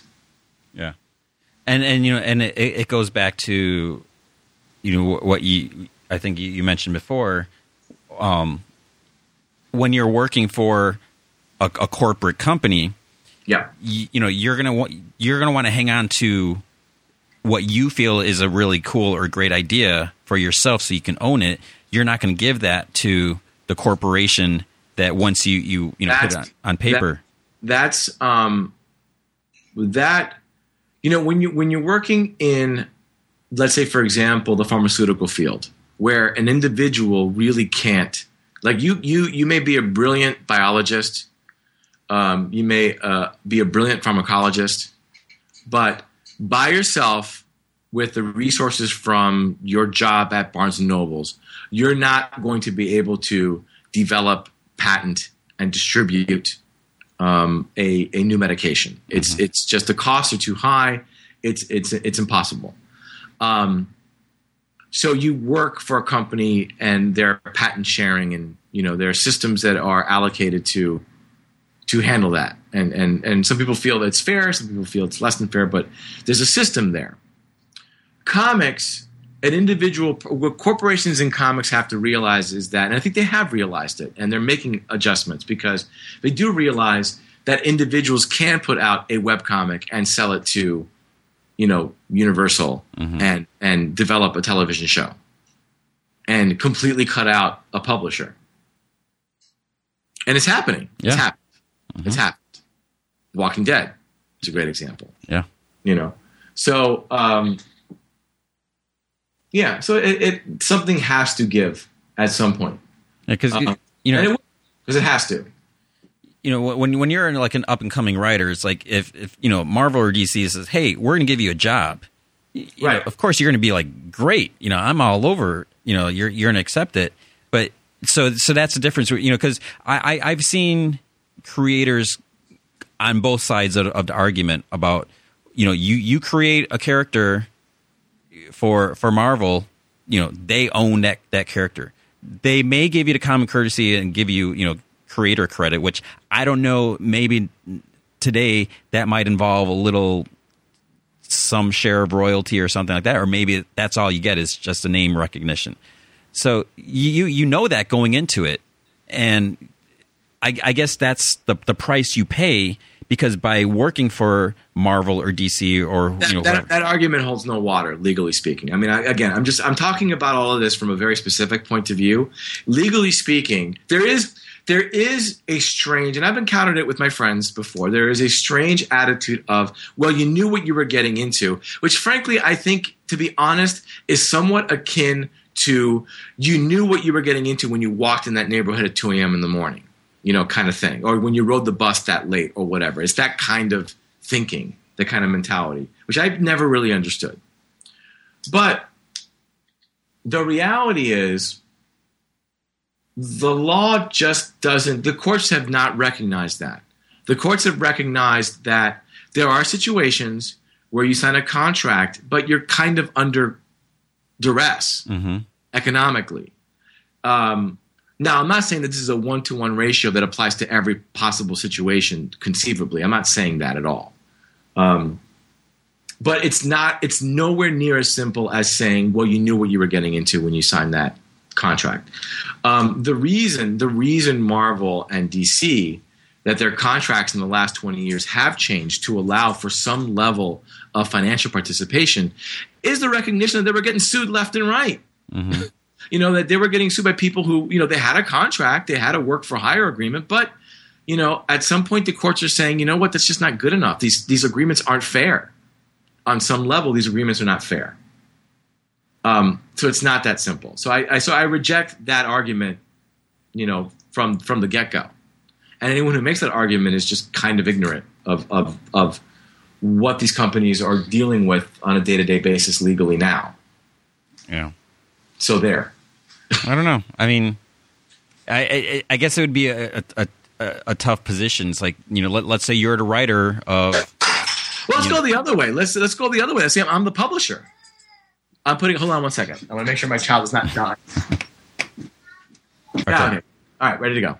okay, Um, uh, let's let's look at it from the opposite point of view. Let's look at it from a publisher's point of view. So, some guy comes to me. He's got a great idea, and I'm going to pay him to sit at home and develop this idea, and I'm going to be his patron. Obviously, that does entitle me to something. hmm you know, and and from a from a standard American or UK publisher's point of view, what that entitles you to do is, I'm going to pay you a royalty against an advance against royalties for the right to publish this story in North America, and um, We're going to decide on a profit sharing scheme, and I'm going to count what I pay you against that amount. Um, and then the rest is, uh, you know, whatever percentage we decided upon. You know, and that system works. It's it's worked for hundreds of years, Mm-hmm. literally, literally hundreds of years. That that that scheme has worked. So, I, I think I think that that's what we're going to see happen in comics. Yeah. I don't know. The publisher shouldn't get anything for you know. God knows. I mean, you know, look, they provide the capital. I'm a capitalist. I'm a, I- I'm a capitalist. They provide the capital. A publisher provides me with the means of developing and illustrating and putting out an idea, and they publish it and market it and do all the things that I can't do on my own. They absolutely, you know, deserve a good chunk of what I'm doing. I'm just saying that I also deserve a good chunk of what I'm doing, Yeah. I mean, it, it, and it's that's the bottom line. it's it's a weird thing because and like let's say you know you're going to write an X Men book. You know, if they're giving you that sandbox to play in, with without you know almost without you even putting a, a word down on a page, you're you're kind of guaranteed some success because you're you're playing in that sandbox. You're using you know those that universe. Right, but but I'm not sure what the point to that that is because I I sh- I'm I'm also not gonna p- pay for the privilege of of doing that. I mean, it, that's that's you know I, I, I mean, I, I don't know what the answer. I'm, I'm not saying I, I feel one way or the other, but you know, you're going to create a new character that's going to exist in the X Men universe. Let, Let's Right. let's say you, you do that. You, you you create a character, Okay. all right, and and you know he's he's part of there.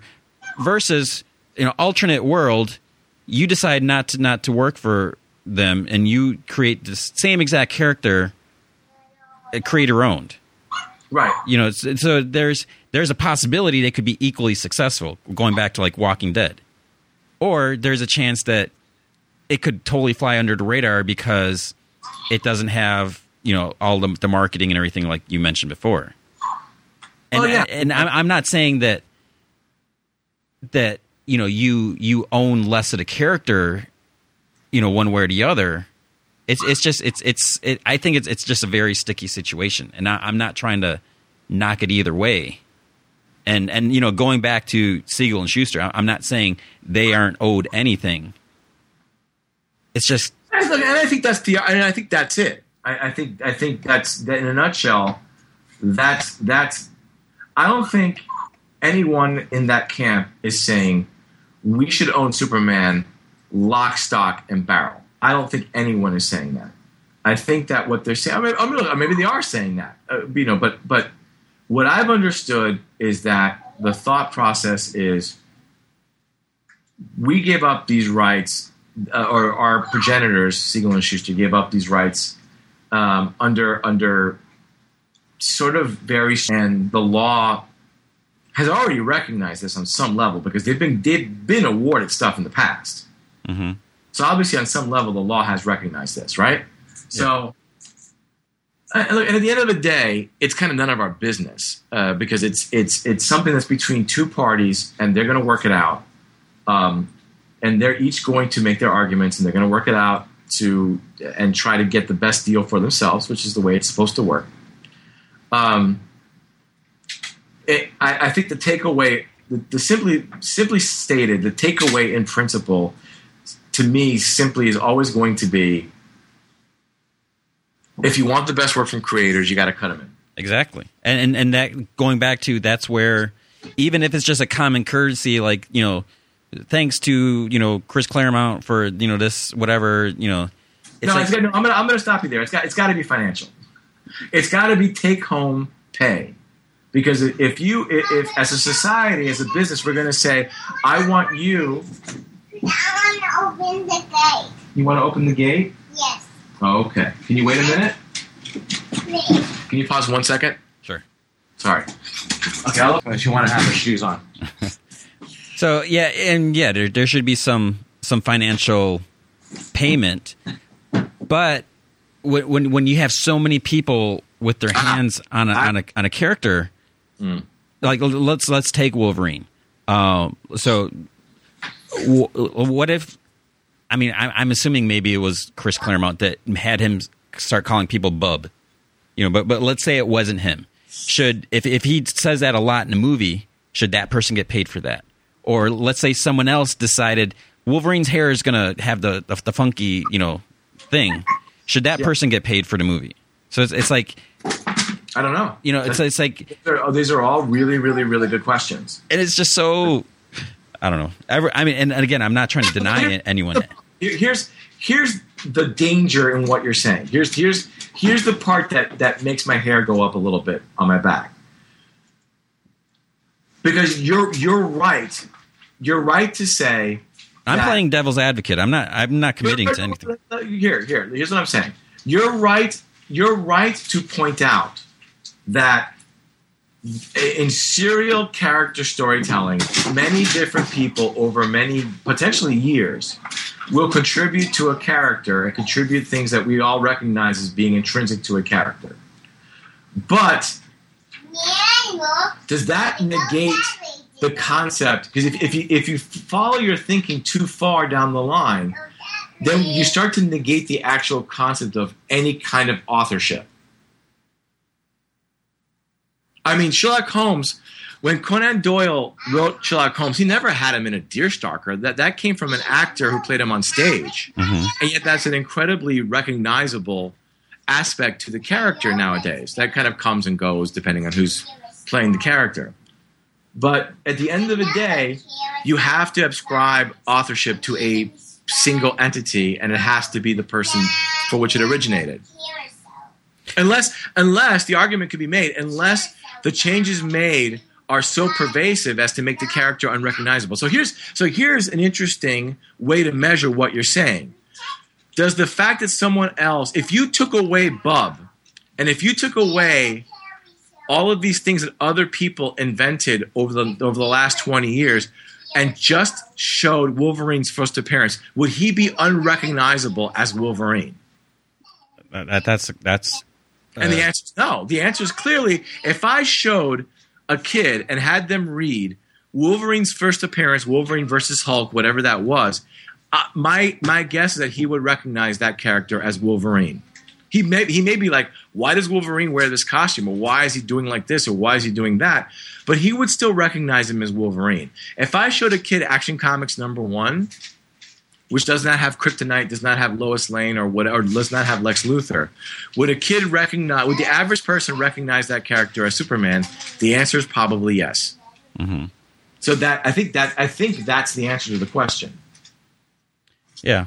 So so then continuing to play the devil's advocate and all this because you know you're saying that you know if you create something you should get a piece of it but then let's say you did create the bub but they're going to say okay we're going to go back to the original creators thanks for for creating bub but we're going to just pay that single you know first creator Well, to, to be pragmatic about your example, I don't think you can do it with Bub. i'm Like, just saying some, like- something else that was you No, know we, but we talked about this. We said we said I said let's let's let, what would be fair to me, and I'm I'm commenting on a situation I know nothing about. So everybody, all my friends at Marvel, please keep in mind that we're just shooting the crap. yeah and, and we're uh, not we're not singling marvel Yeah, yeah, over yeah. dc absolutely, just an absolutely. example And and then and by the way, everyone at Marvel, a lot of people at Marvel have you know all very similar opinions, and it, it, it's stuff that we as creators and editors and whatever we all discuss. So it's not it's not a verboten topic, but for example, what would be fair to me is well, Len Wein and whomever invented Dave Cockrum invented Wolverine, they should probably get the lion's share. But Chris, if Chris Claremont's you know run uh, arc of Wolverine provided the bulk of the story for this new Wolverine movie, he should probably get a big chunk of money too. What should that percentage be? Well, we have we have entities like the WGA to decide things like that. it, it's just it's it's it's so it's such a mess i mean Well, and- is, is it a mess? I, I don't know that it is a mess. Is it a mess? Oh, the, the fact that Chris Claremont didn't get any recognition. Oh, is Chris Claremont complaining, or are we are we complaining for him? I say I don't. know. I I kind of I I haven't investigated, but I, I just heard like I might have been like on Twitter or something like that. That I don't know if he's made an official statement, or maybe he's just like I'm not going to make an official statement, or maybe my lawyers will be making an official statement. You know, as soon as they get everything together. I'm- let me look real quick. I have the handy dandy internet. Yeah, so I mean, I, I'm just just saying an example like that because again, chances are, if if, if like, let's say the the next Avengers movie, let's say they base that off of a certain story arc. You know, it's, it's called Age of Ultron, but we're, we have to assume it's not going to deal with that necessarily. So, Right. but let's let's say the next whatever movie they pretty much base it on an existing story arc. Right. Do they have to give that ac- acknowledgement? We we an- we answered that question. Yeah, we did because the Marvel is the author, and Others, Marvel is the technically, legally speaking, Marvel is the author of this material. Um, I don't know how. I know that. I know that. I've never been in this situation, so I don't know. I know that creators who create like, you know, like Rob Liefeld probably got a piece of something for Deadpool in the last Wolverine movie and whatever. I know that create creating creation of characters is kind of covered in a royalty type of situation. I don't know if a story arc situation is is covered, you know, kind of thing. If you create a story arc that's borrowed from, I mean, like, I know like Weezie Simonson wrote a lot of the Spider-Man black suit church bell sequence, Mhm. you know, and I don't think she got any money for that being in Spider-Man three. So I don't know. I don't think it would be wrong if she did. That's I mean that's the best answer that I can give to that question. Yeah, it's just you know, um, like let, let's say they decide to make an X Men noir movie because Sure, you, okay. you you were involved with that. You be a terrific movie. yeah. So you know you you you played a big role in in that concept. I guess we could say. I, I would argue that uh, that me and Fred Lenti Van Lente played a very large role in the overall Exactly. overarching concept, but so did so did Marvel editorial. Yeah, Very So- much. so. Nick so- Cosby, Axel Alonso, Joe so all, all you guys, everyone involved with with that series, every, Yeah. you know, letter, everyone, everyone, you know, played played some role in that. sure. L- let's say you know after this current X Men, you know Days of Future Past, whatever, you know First Class.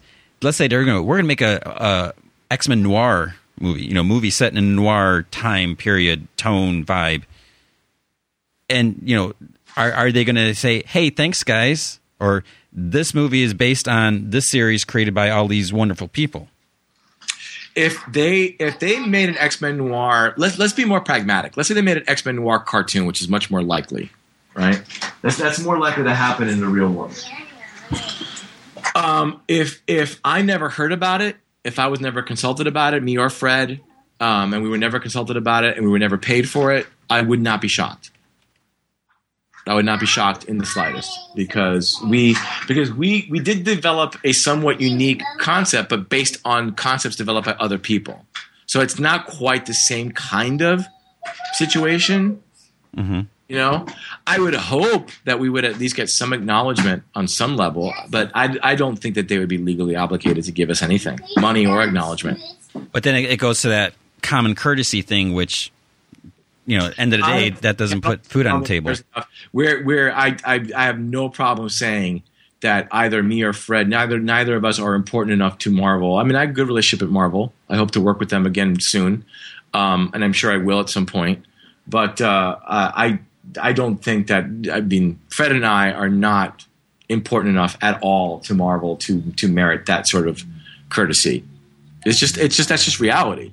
And I always think it's best to know it's best to know your your your jockeying position in situations like this. It's best to know because you know a, a, a lot of business is about can you pull something off yes or no can you get someone else to do something yes or no and you don't want to go into a situation in any kind of business thinking that you can pull something off that you can't Mhm.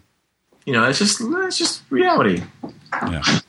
you know reality's a harsh mistress Yeah. And I wonder what the reality of people listening to this. Because I mean, I, I think you know, like I said, there, it, it's I think it's it's kind of a, a, a sticky situation where you know everyone should be well, entitled sticky for who sticky for who for, it's for everyone. I mean, both both sides. It's like you know, you do the work, you should get the credit for it. But you know, if you you create something for a, a big corporation, you know, and it's like what you said, like with the Apple product. You know, you you you could have this great idea, you can't do necessarily as much on your own if you don't have the resources to create and develop and patent and you know Right. make this Except, technology. except comics, except comics, you can. yeah, Which I is why eventually these companies are going to keep bending, Yeah. um, and, and and and make more allowances for profit sharing and stuff like that because you can, you you can. Uh, anyone listening out there, you know, and I and I advise, I advise anybody, you know, whether you've been doing comics for twenty years or five minutes. Like you know, and, and if you want to go do stuff for Marvel and DC, wonderful. They're they're they're wonderful people working at those companies, and you can do great work with them. But always be working on your own stuff too. yeah, My daughter's playing a song for you. Nice. Can you play a song for Tony, baby? Ah, she- Isn't that great? it's some, some good background music going on. It's the best. Um, definitely invest. Uh, do a webcomic. A webcomics don't cost anything to do and, and require very little time. Do one page a week on a webcomic and invest in your own intellectual property. Yeah, and and and I, I've I've told that to people too. I mean, you know, sometimes people ask me, you know, how should I get into comics? And obviously, I'm not an expert in that side of the of you know things because I haven't attempted that myself. But you know, I always tell people, you know, do a web comic, put it out there for free. You know, you're you're not going to make money off of it right away, but you're showing what you're you what you're capable of. But you can do it without losing money, which Yeah. is the important thing. You can do. I I don't know any. I mean, I I don't know any job, but you can't. You can't ferret out four hours a week to do one page of comics, write and draw one page of comics, and put it up on the web on some free site. You know, so it is possible. Yeah, and and I, I think you need to do that because that's your investment. You know, you you won't, you know, see any returns in the beginning, but then chances are, you know, it, it could catch on, or you can catch someone's interest, and it could get you another gig, or or And maybe by the way, no no other business does. I always liken it to you know if you if you're going to invest and open a shoe store on some street, you don't you don't expect to turn a profit the first year or two. You'll expect to run in the red while you get to know your clientele and people know that you're there and get to know what your style is and what kind of shoes you're selling and yada yada yada and you adapt.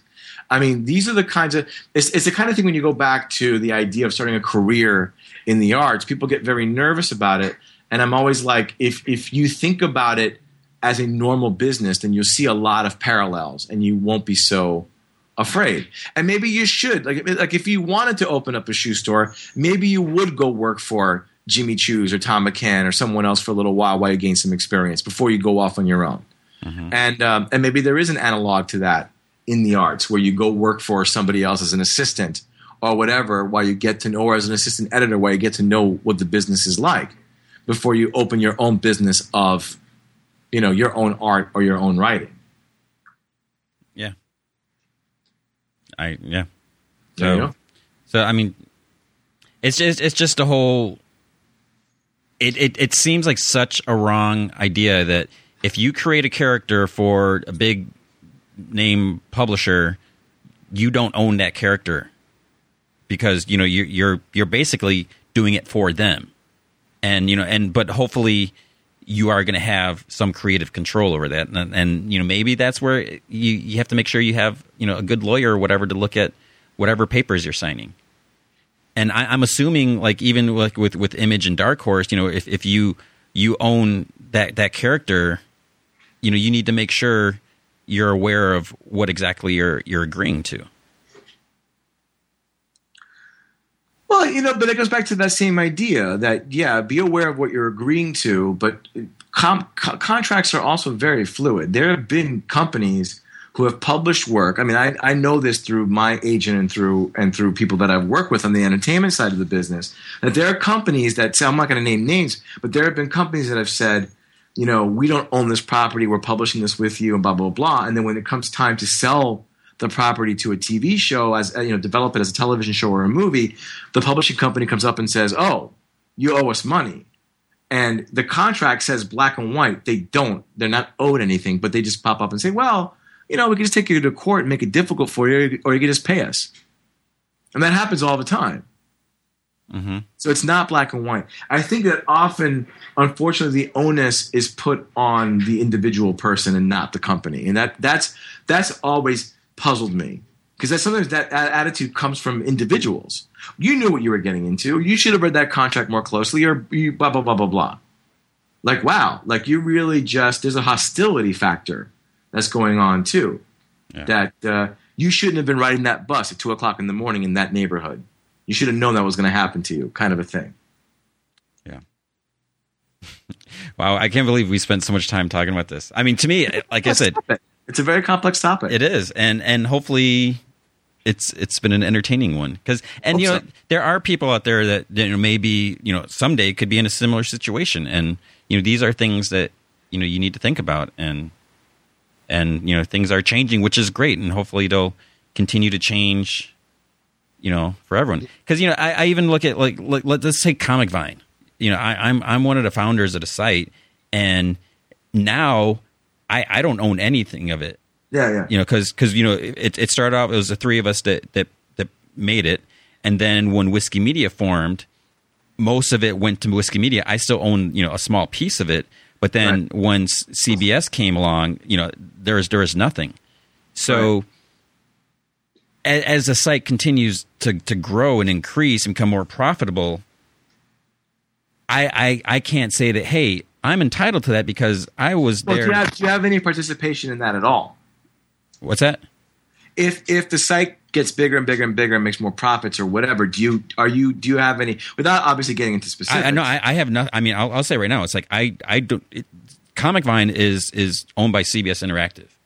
You know, you you you have no financial interest. I have nothing, and I have no cost. The same thing. Like if all of a sudden, you know, because you know, people always ask is like, well, how can you use all, all these images? You know, you don't own them, and we never claim.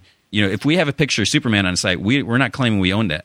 I, I get people that, that'll ask me, "It's like, can I use you know some images for this paper or this or?" And I say, we don't own own. I can't give you permission because we don't we don't own it and you know marvel and dc they're well aware of what we're doing because you know the encyclopedic nature and the Yeah, review site you know part of it so Journal- journalism, the, right? the, the fair use and you know all, all that stuff but let's say all of a sudden something changes and someone decides to sue comic vine I, I, I, it's not on me because I have no, no. well, let me ask you this, without again, without getting into specifics, because it's none of my it's none of my business and none of the business of anybody listening to this. But do you do you feel that you were compensated for sale of your business enough that you're you're happy with the conditions under which you're living now? Yeah, you- I, I, I would, knowing knowing that for some reason, if everything blows up, you're not going to participate like further. You're not going to participate financially. Are you satisfied with what you've already been given? That you feel like, okay, I've, I've been compensated enough. I mean, yeah, I I I say yeah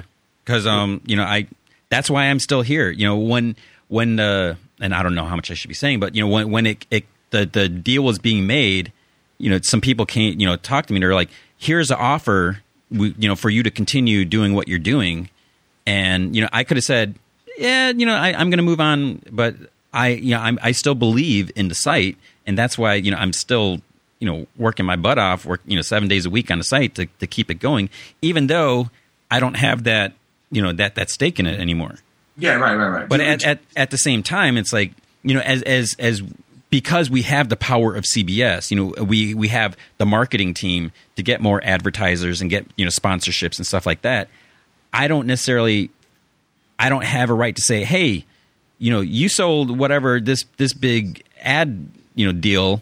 I should get part of that since you know I helped shape the site and I'm still run. You know, I, I can't say that. I can't lay any claim to that. If and Well, I mean, uh, has, as that applies to what we were talking about before, it would be different if if a publisher said, "We're going to give you this buttload of money, so we don't ahead of time, but we're going to own it." Now, now, now look, I, I've been in situations where I was developing things for people, and they said, "We're going to pay you like literally quadruple your rate, but we're going to own this lock, stock, and barrel."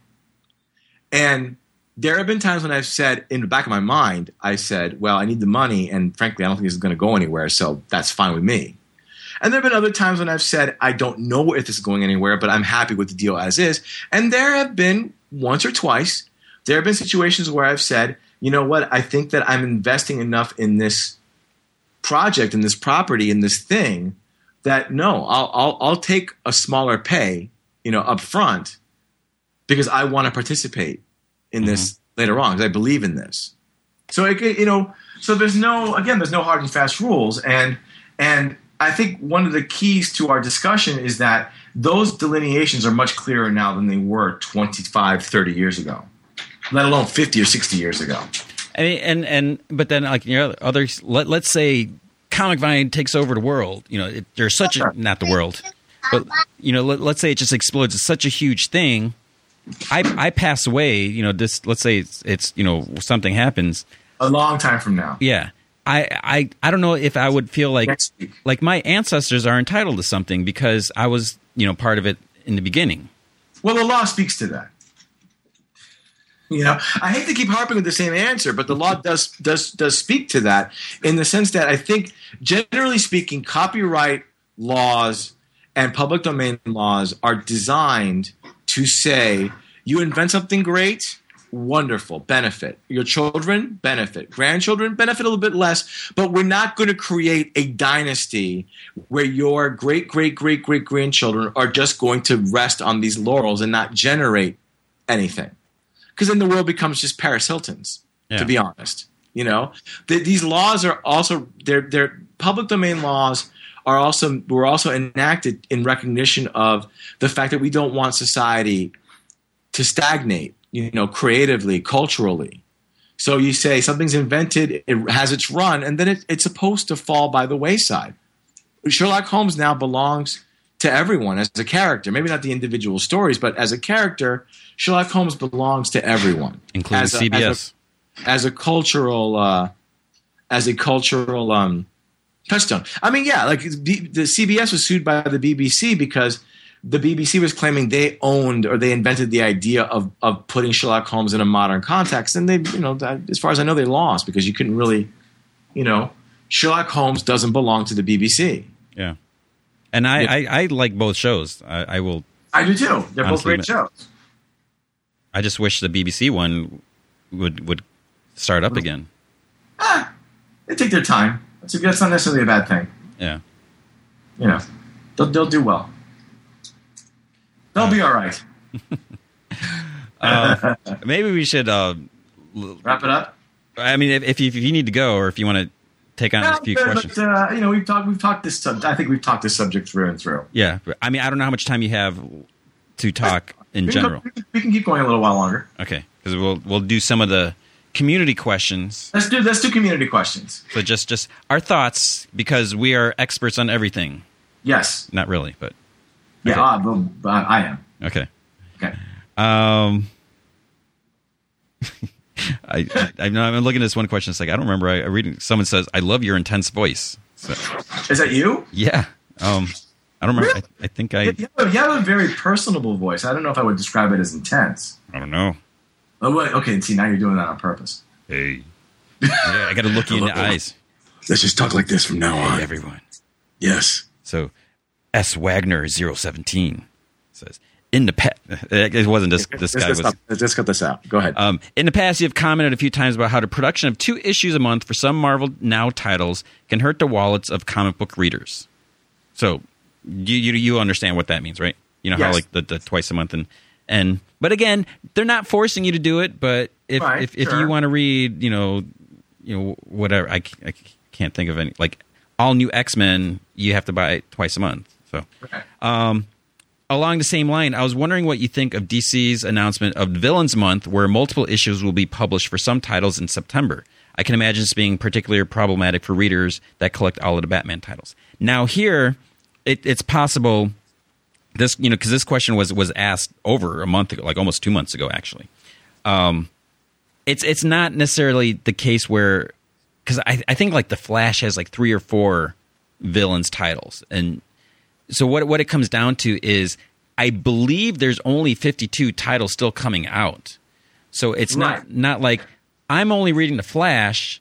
Oh, now I got to read I got to buy four issues this month instead of just one.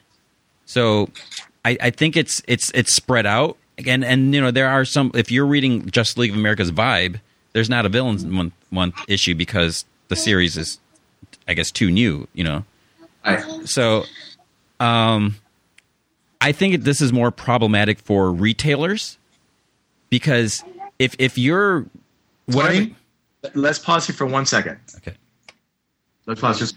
Uh, so th- this is more of a problem for retailers because you know if if you're you're buying X amount of issues of let's say Scott Snyder's Batman, whatever Villains Month uh, you know books may not sell the same amount. So Right. I think that that's where it gets gets trickier. And as, as a, a reader, I, I guess you just have to decide: do you want to get that Gorilla Grodd um, villains issue of the Flash, or or not? And and that again, that's where it's it's hard for the retailers because they can't know how many copies they should be buying. Yeah, I mean it's a tough situation. Uh, you know, the reality is that this cross promotion kind of thing does work and overall elevates the sales of all the books involved. That's just factual reality. That I it surprised me, but it really is true. Um, but I do think in principle. Look, if I were running my own comic company, I do think in principle I'd like to make every book st- as standalone as possible, so that if you really do decide all you can afford is one copy, you know, one line of Superman a month, that it is a, sat- a wholly satisfying and complete experience, and that you feel you got your money's worth, not just a piece, you know, of a larger pie. Mm-hmm. And Marvel was like that in the '80s, you know, so to speak. I mean, before sort of like Secret Wars two or whatever, whenever the delineation, you know, was, there was a sense I could read. Spy- I remember reading an issue of Amazing Spider-Man, and it started snowing at the end of the issue, and it was like the middle of May, hmm and Spider-Man commented on it, and it did say like if you want to find out what's really happening, you could read Thor, you know, on sale now. Yeah. But I didn't feel like I had to go read that. It was just a small, like it was a small detail that let me know there's a larger world going on, and that was cool. But it didn't make me feel obligated to buy it to get the to get the complete story. Yeah. And I think generally speaking, that's best. hmm But you know, look again, the reality is it does sell. Yeah. Okay, and with that, I must bid you adieu. One last question. Okay, One last question. Army of Darkness supposedly originally was going to be called Medieval Darkness. What are your thoughts on that? Oh no, no, no! It was going to be called Medieval Dead. Medieval As Dead, yeah, Yeah, reference to Evil Dead and Evil yeah, Dead. that's what I meant. What are your I thoughts on it? I mean, my thought is they're both good titles. You know, I would love to. I want to see the original conception for for Evil Dead Four, which is that Ash goes into the future. Mm-hmm. I'm, Have you I'm- ever seen that alternate ending to Yeah. Evil Dead to uh, to Army of Darkness? Yeah, I want to see that. yeah, in the theater. But you know, the rumor is they're going to do another Evil Dead based on the reboot. Then they're going to do um, Army of Darkness two, and then they're going to do a combination. I mean, this this is this is a definite plan. Whether they actually gets off the ground, I don't know, but it's a plan that the girl from the Evil Dead reboot and Ash are going to meet in some movie. it makes sense. I mean, they, they they did that in the comics where they had Ash and female Ash or whatever. Yeah, I mean, I want to see it. Yeah. So, I'll watch it. I'll pay money for that. all right. On that note, I will let you get going, and I will. Merci beaucoup. Goodbye to all our mutual fans. Yeah, and hopefully they enjoyed our our legal discussions. Yes. Yes. Hope they got something out of it.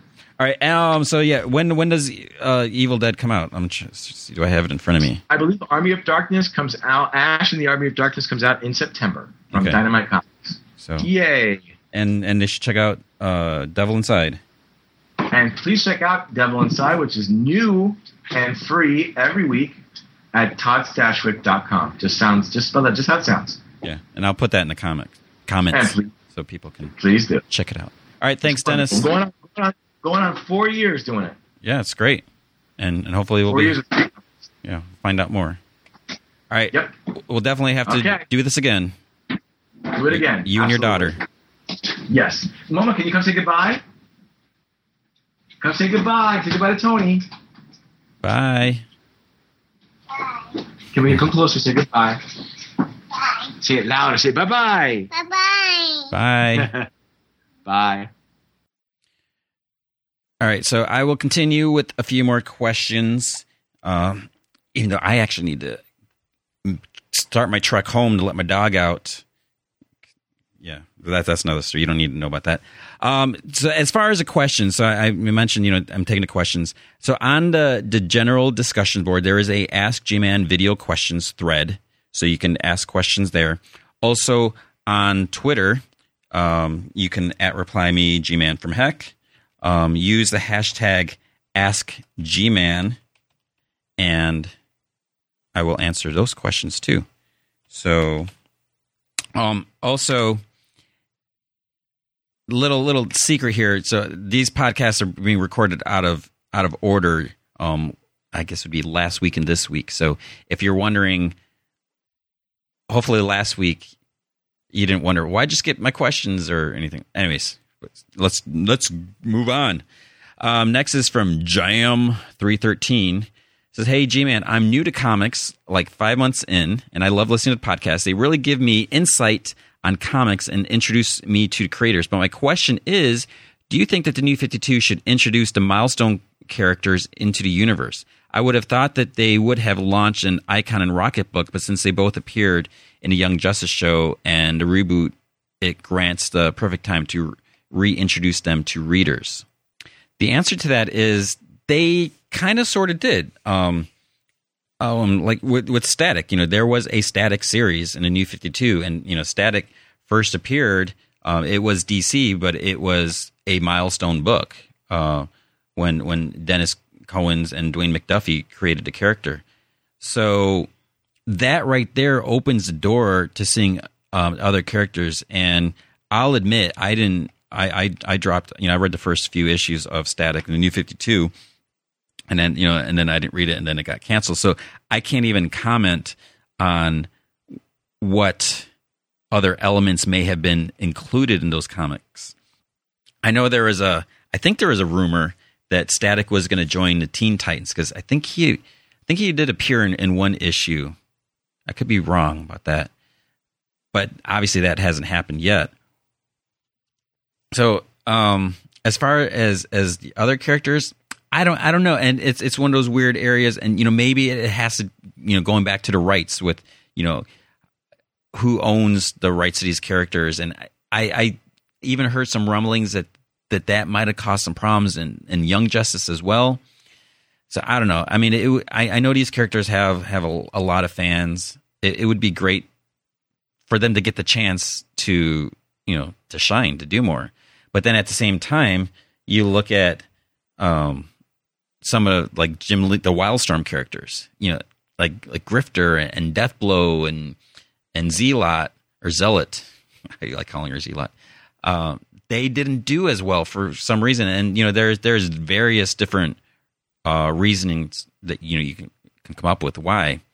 So I don't know, but in an ideal world, everyone would would get the characters that they love. They would see that. So, but maybe who knows? I mean, they're they're constantly putting out new series, trying different things, taking risks. So maybe we will see something at some point. Um, Wonder one Wanda Gorborn says in sports you play a long regular season and then the playoffs are an event. In marriage you go for reasonably priced meals all year and your anniversary dinner is an event. In comics, do you think there is any prospect that Marvel will ever take a long enough breath between crossover marketing pushes that one might actually feel like an event again? Well, and I, I, I, I totally feel what you're saying. I'm going to say, in defense of Marvel, you know, the different events aren't always necessarily encompassing the entire universe. You know, so we have Infinity coming up. That's more an Avengers thing, and and yeah, there's gonna be some fallout when we see the, like the Mighty Avengers and you know Spider Man and Luke Cage and them are, are gonna be involved. But uh, like there isn't, you know, there's going to be an X Men event coming up, the Battle of the Atom. That's not going to affect the rest of the Marvel universe directly. So the difference is they're doing all these different events, but they don't all take, you know, affect everyone. Age of Ultron should have affected everyone, and it, it, it did tie into a lot of books.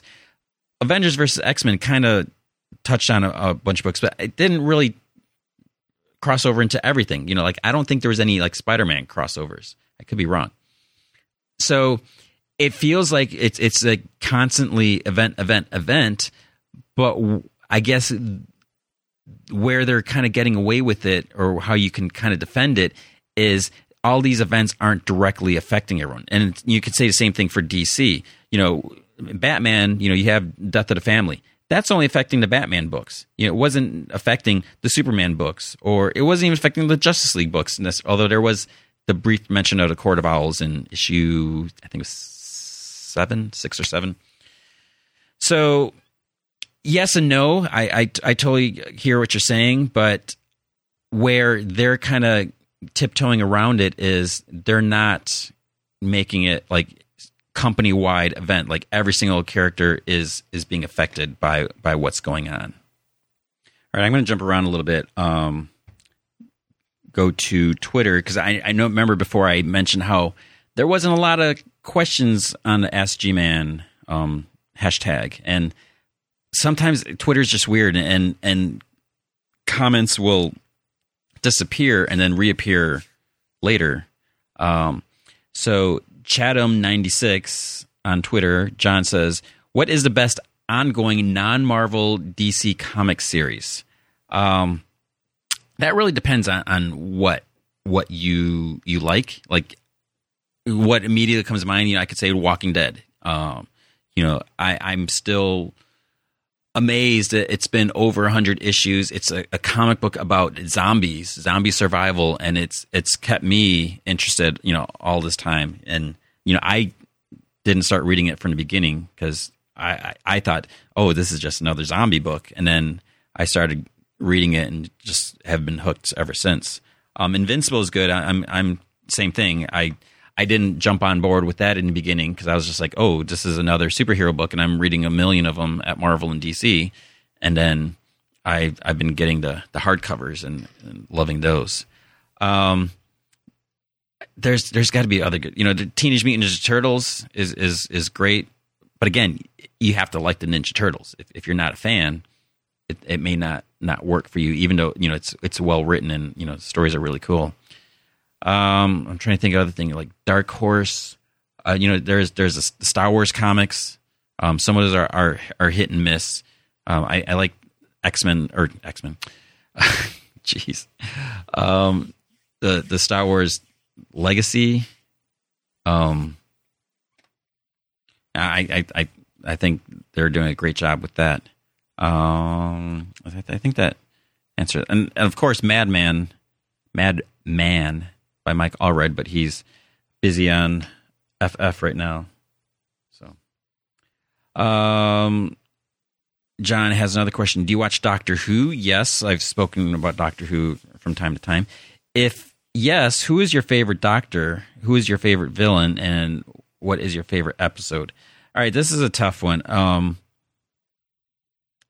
because when I first started watching, you know, I, I caught on like the PBS local PBS station, you know, saw Tom Baker, but like right because they, they would you know cycle through the episodes they'd they'd have and then eventually you know they would get more and more episodes and you know it would go further and further and then it would go back to Jon Pertwee the third doctor and just just repeat. So you know I I I was first um I I first watched Tom Baker and then immediately Peter Davidson fifth doctor. And you know I thought those were I I loved them both um, they're they're completely different. Colin Baker, I wasn't crazy about, um, and then Sylvester McCoy didn't really see it. I, I, feel I don't know if I've seen all the Sylvester McCoy episodes because that always got to the point where you know you'd, you'd see some episodes and then they'd jump back to the third Doctor, and then you'd have to wait till they went through all the episodes and then hope that they would they acquired some more episodes to air. Um, see, I'm not I'm not I'm not answering the question because like Christopher Eccleston I thought he was great because you know the leather jacket, you know the buzz cut. He was tough and and you know so I, I really enjoyed him. I was bummed, obviously, that he only did one one one season, one series. But I get that that's that's what he signed on for. That's what all he wanted to do.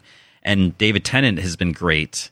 Um, is David Tennant my favorite? It, it's possible because he had such such a huge presence but also, I mean, those episodes are so different when you go back to like the Tom Baker episodes, just because of the technology and the production.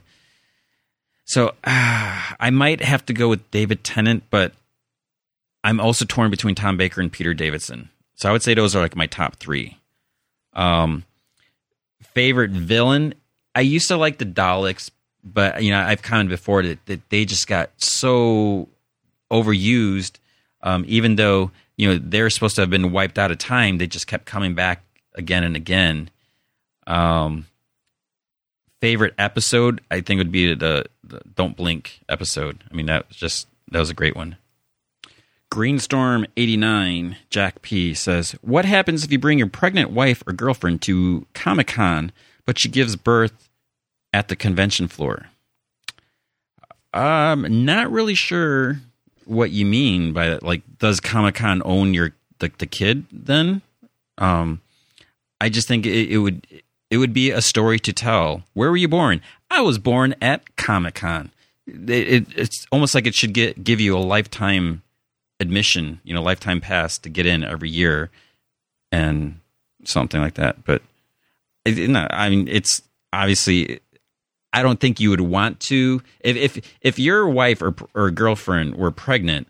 I don't think you'd want to take them to San Diego when you know it gets so crowded at some points where and and you know lines for the bathroom even. So you, pregnant women have to pee frequently sometimes.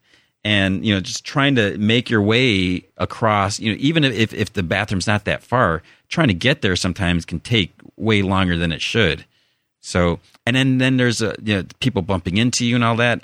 I i wouldn't feel comfortable having my pregnant wife there. You know i i would be concerned with you know all these people just being oblivious. You know i, I can't tell you that those big giant bags that they they were kind of like backpack style this year.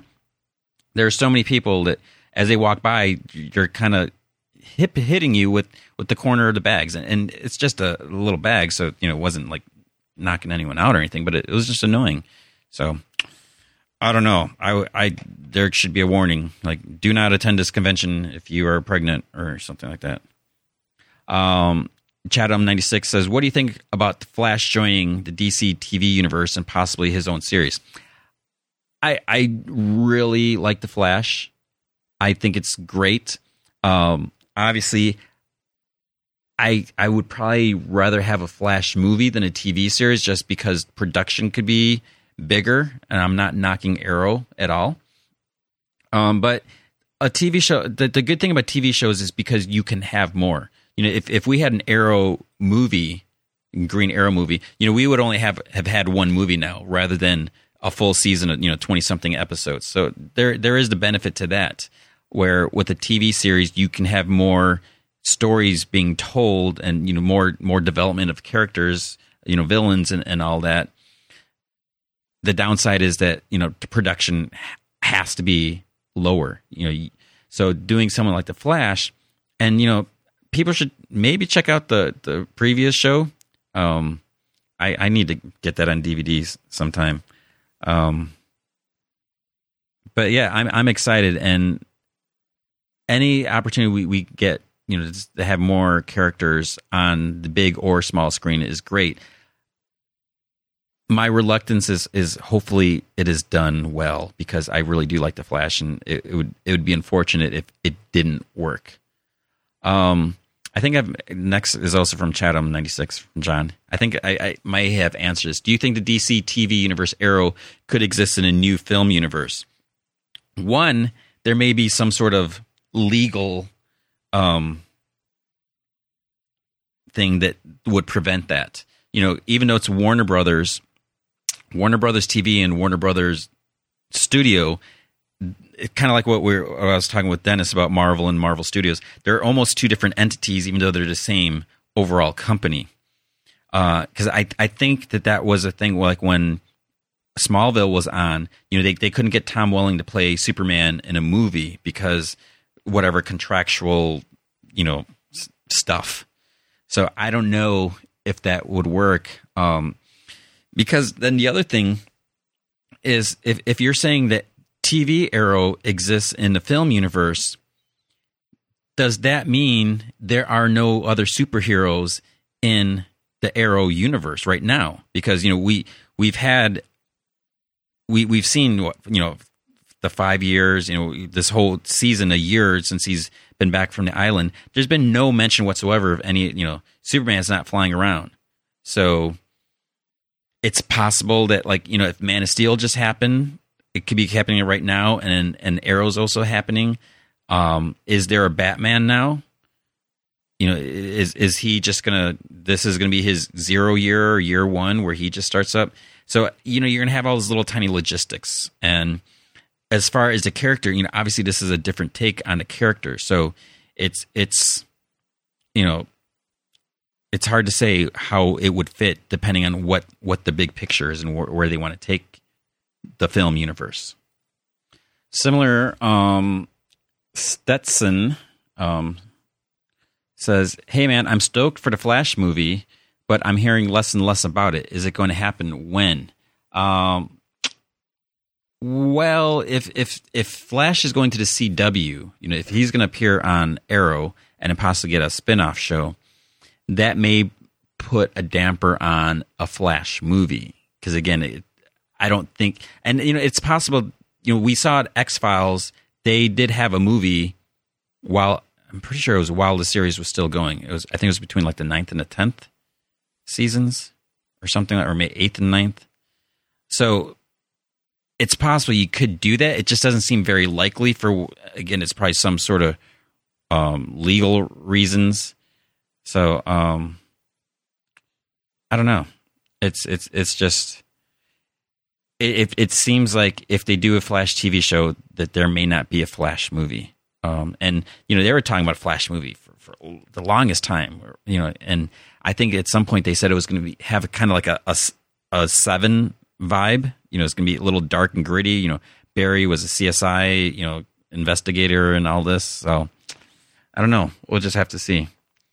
Um, let's see.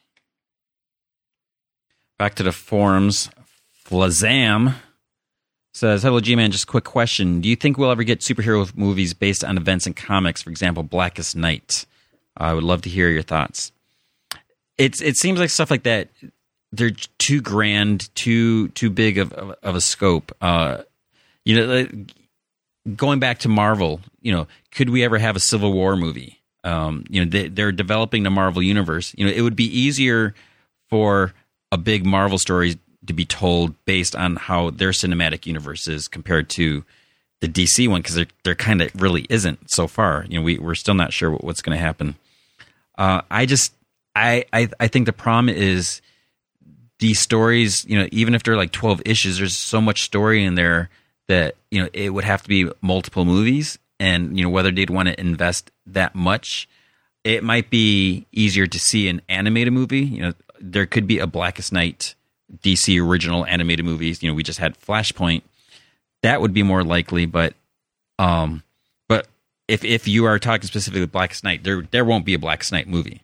Uh, you know, because unfortunately, you know, the Green Lantern movie wasn't a success, so that would narrow that down. But you know, could we have Final Crisis? Could we have um, Batman R.I.P.? Uh, it, it just seems like these these stories are just too big, and and you know they would have to be compromise in a way. You know, they they would have to, you know, depending on what other characters exist and what characters they'd be able to use. You know, if there is, there's just so much. It, it's it's crazy how much legal stuff there is, even though it's you know a studio that owns all these characters. Okay, this may be the last one. I apologize. I, I thought we were going to get to more questions, but our my discussion with Dennis just. I mean, I again, I hope you guys enjoyed that because it's it's a it's such a fascinating and tricky subject. I think. Um, so this is from Ectoborge. So I've been looking to the old campier versions of my favorite heroes and discovered to my surprise that they might have been more powerful than the current ones. The Christopher Reeve Superman has shown the ability to use telekinetic vision to repair the Great Wall of China. Um, he also, don't forget this, like the super kiss and turning back time and all that. Adam West Batman defeated entire rogues gallery as Bruce Wayne while he was tied up. This was a man so cool, porpoises would find themselves in front of oncoming projectiles to protect him. Finally, the infamous 60s Spider Man could create Green Lantern level constructs from his webbing. Um, do you have any examples of superheroes where they were cool before they became cool? Um, I'm not quite sure what, what you mean by that in, in terms of this, but I I mean, it's no secret. I love like Silver Age comics. Uh, you know, especially the Superman, um, the Lois Lane comics, Jimmy Olsen ones, Batman ones. Just such great, crazy, wacky stories um, that that would not work today. Marvel didn't have so many. They had a few wacky ones, you know, in the '60s, but not to the level like what we saw in the '50s with with DC. Um, so I, I don't know. Um, continuing from Ectoborge, one last fun fact: the '60s Spider-Man had the introduction of one of the best Spider-Man villains in history. The radiation specialist deduced that Spider-Man gained his abilities from radiation and figured a way to take his powers away. After depowering Spider-Man, he lifted Manhattan up into the sky and threatened to drop it as a ransom. I I remember that episode. Um, goodbye to the Spider-Man 67 box set if if you haven't. If it hopefully it's still on sale. Um, the feat was considered so epic that the show's creators redid the episode three times under different titles.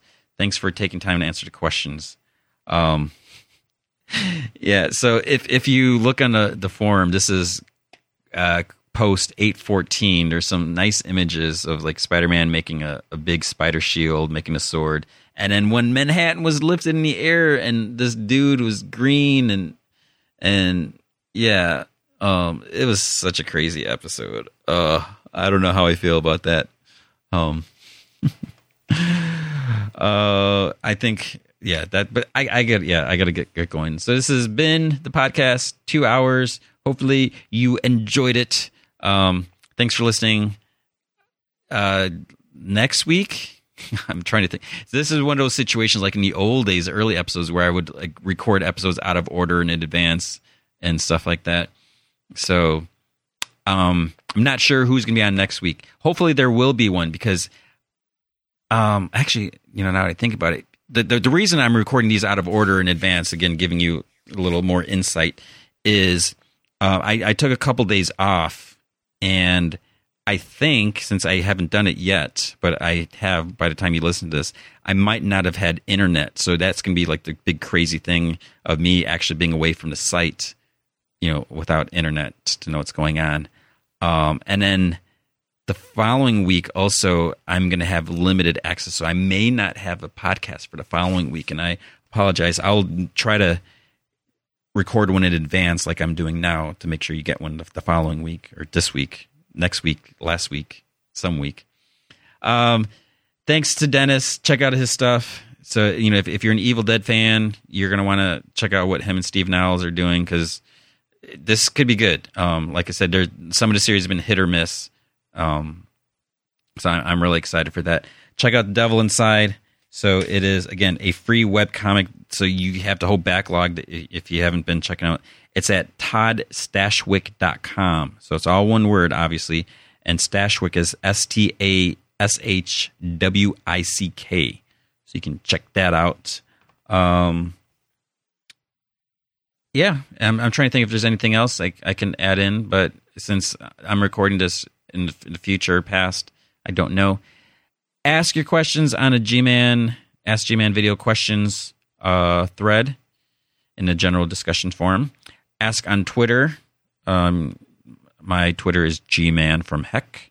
Use the hashtag AskGman. If you listen on iTunes, why not write a? I, this is where I'm trying to plug things. I, I feel whatever, but I guess I got. I should do this. I don't do this often. Write a review on iTunes for either podcast. You know, let people know what you think. You know, so other people can listen to it. So I feel like people are actually listening to this, and I should keep doing this, and, and not just say maybe I'm gonna not do it anymore. Um, so yeah, so you know, write reviews, give it some ratings, tell me you like it. Um, if you don't like it, I'm assuming you're not listening to this, so you're not gonna write a review unless whatever.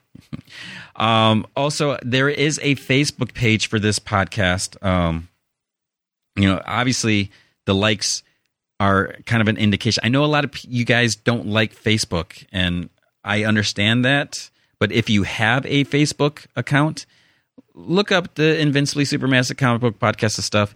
Give it a like. Um, it, it, it it's good for my ego. Let, lets me know that you know you're listening. And I do um, sometimes put um, hints there as to who the next guest is, since I like to keep that a mystery sometimes. You know, or I'll, I'll post the image early, or like um, a couple weeks ago, I guess it was when when there was an episode. You know, I let people know there that there wasn't going to be one, and but there are some people that like tweeted at me asking if there was going to be one, but I was like, oh, I already posted it there, so you know you can find out what's going on there.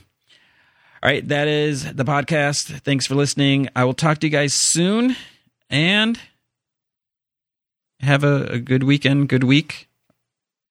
Adios. So, so my question is, who could it be? We don't know. And I would like to ask you which comic book thus affected you most emotionally. Yeah, that's the question. I'll shake your head. I love Alan Davis. This is a John Byrne issue. I love Alan Davis. I, I, I wasn't a fan of this. Rob Liefeld was. That's the question. You can't blame the immediate creative team.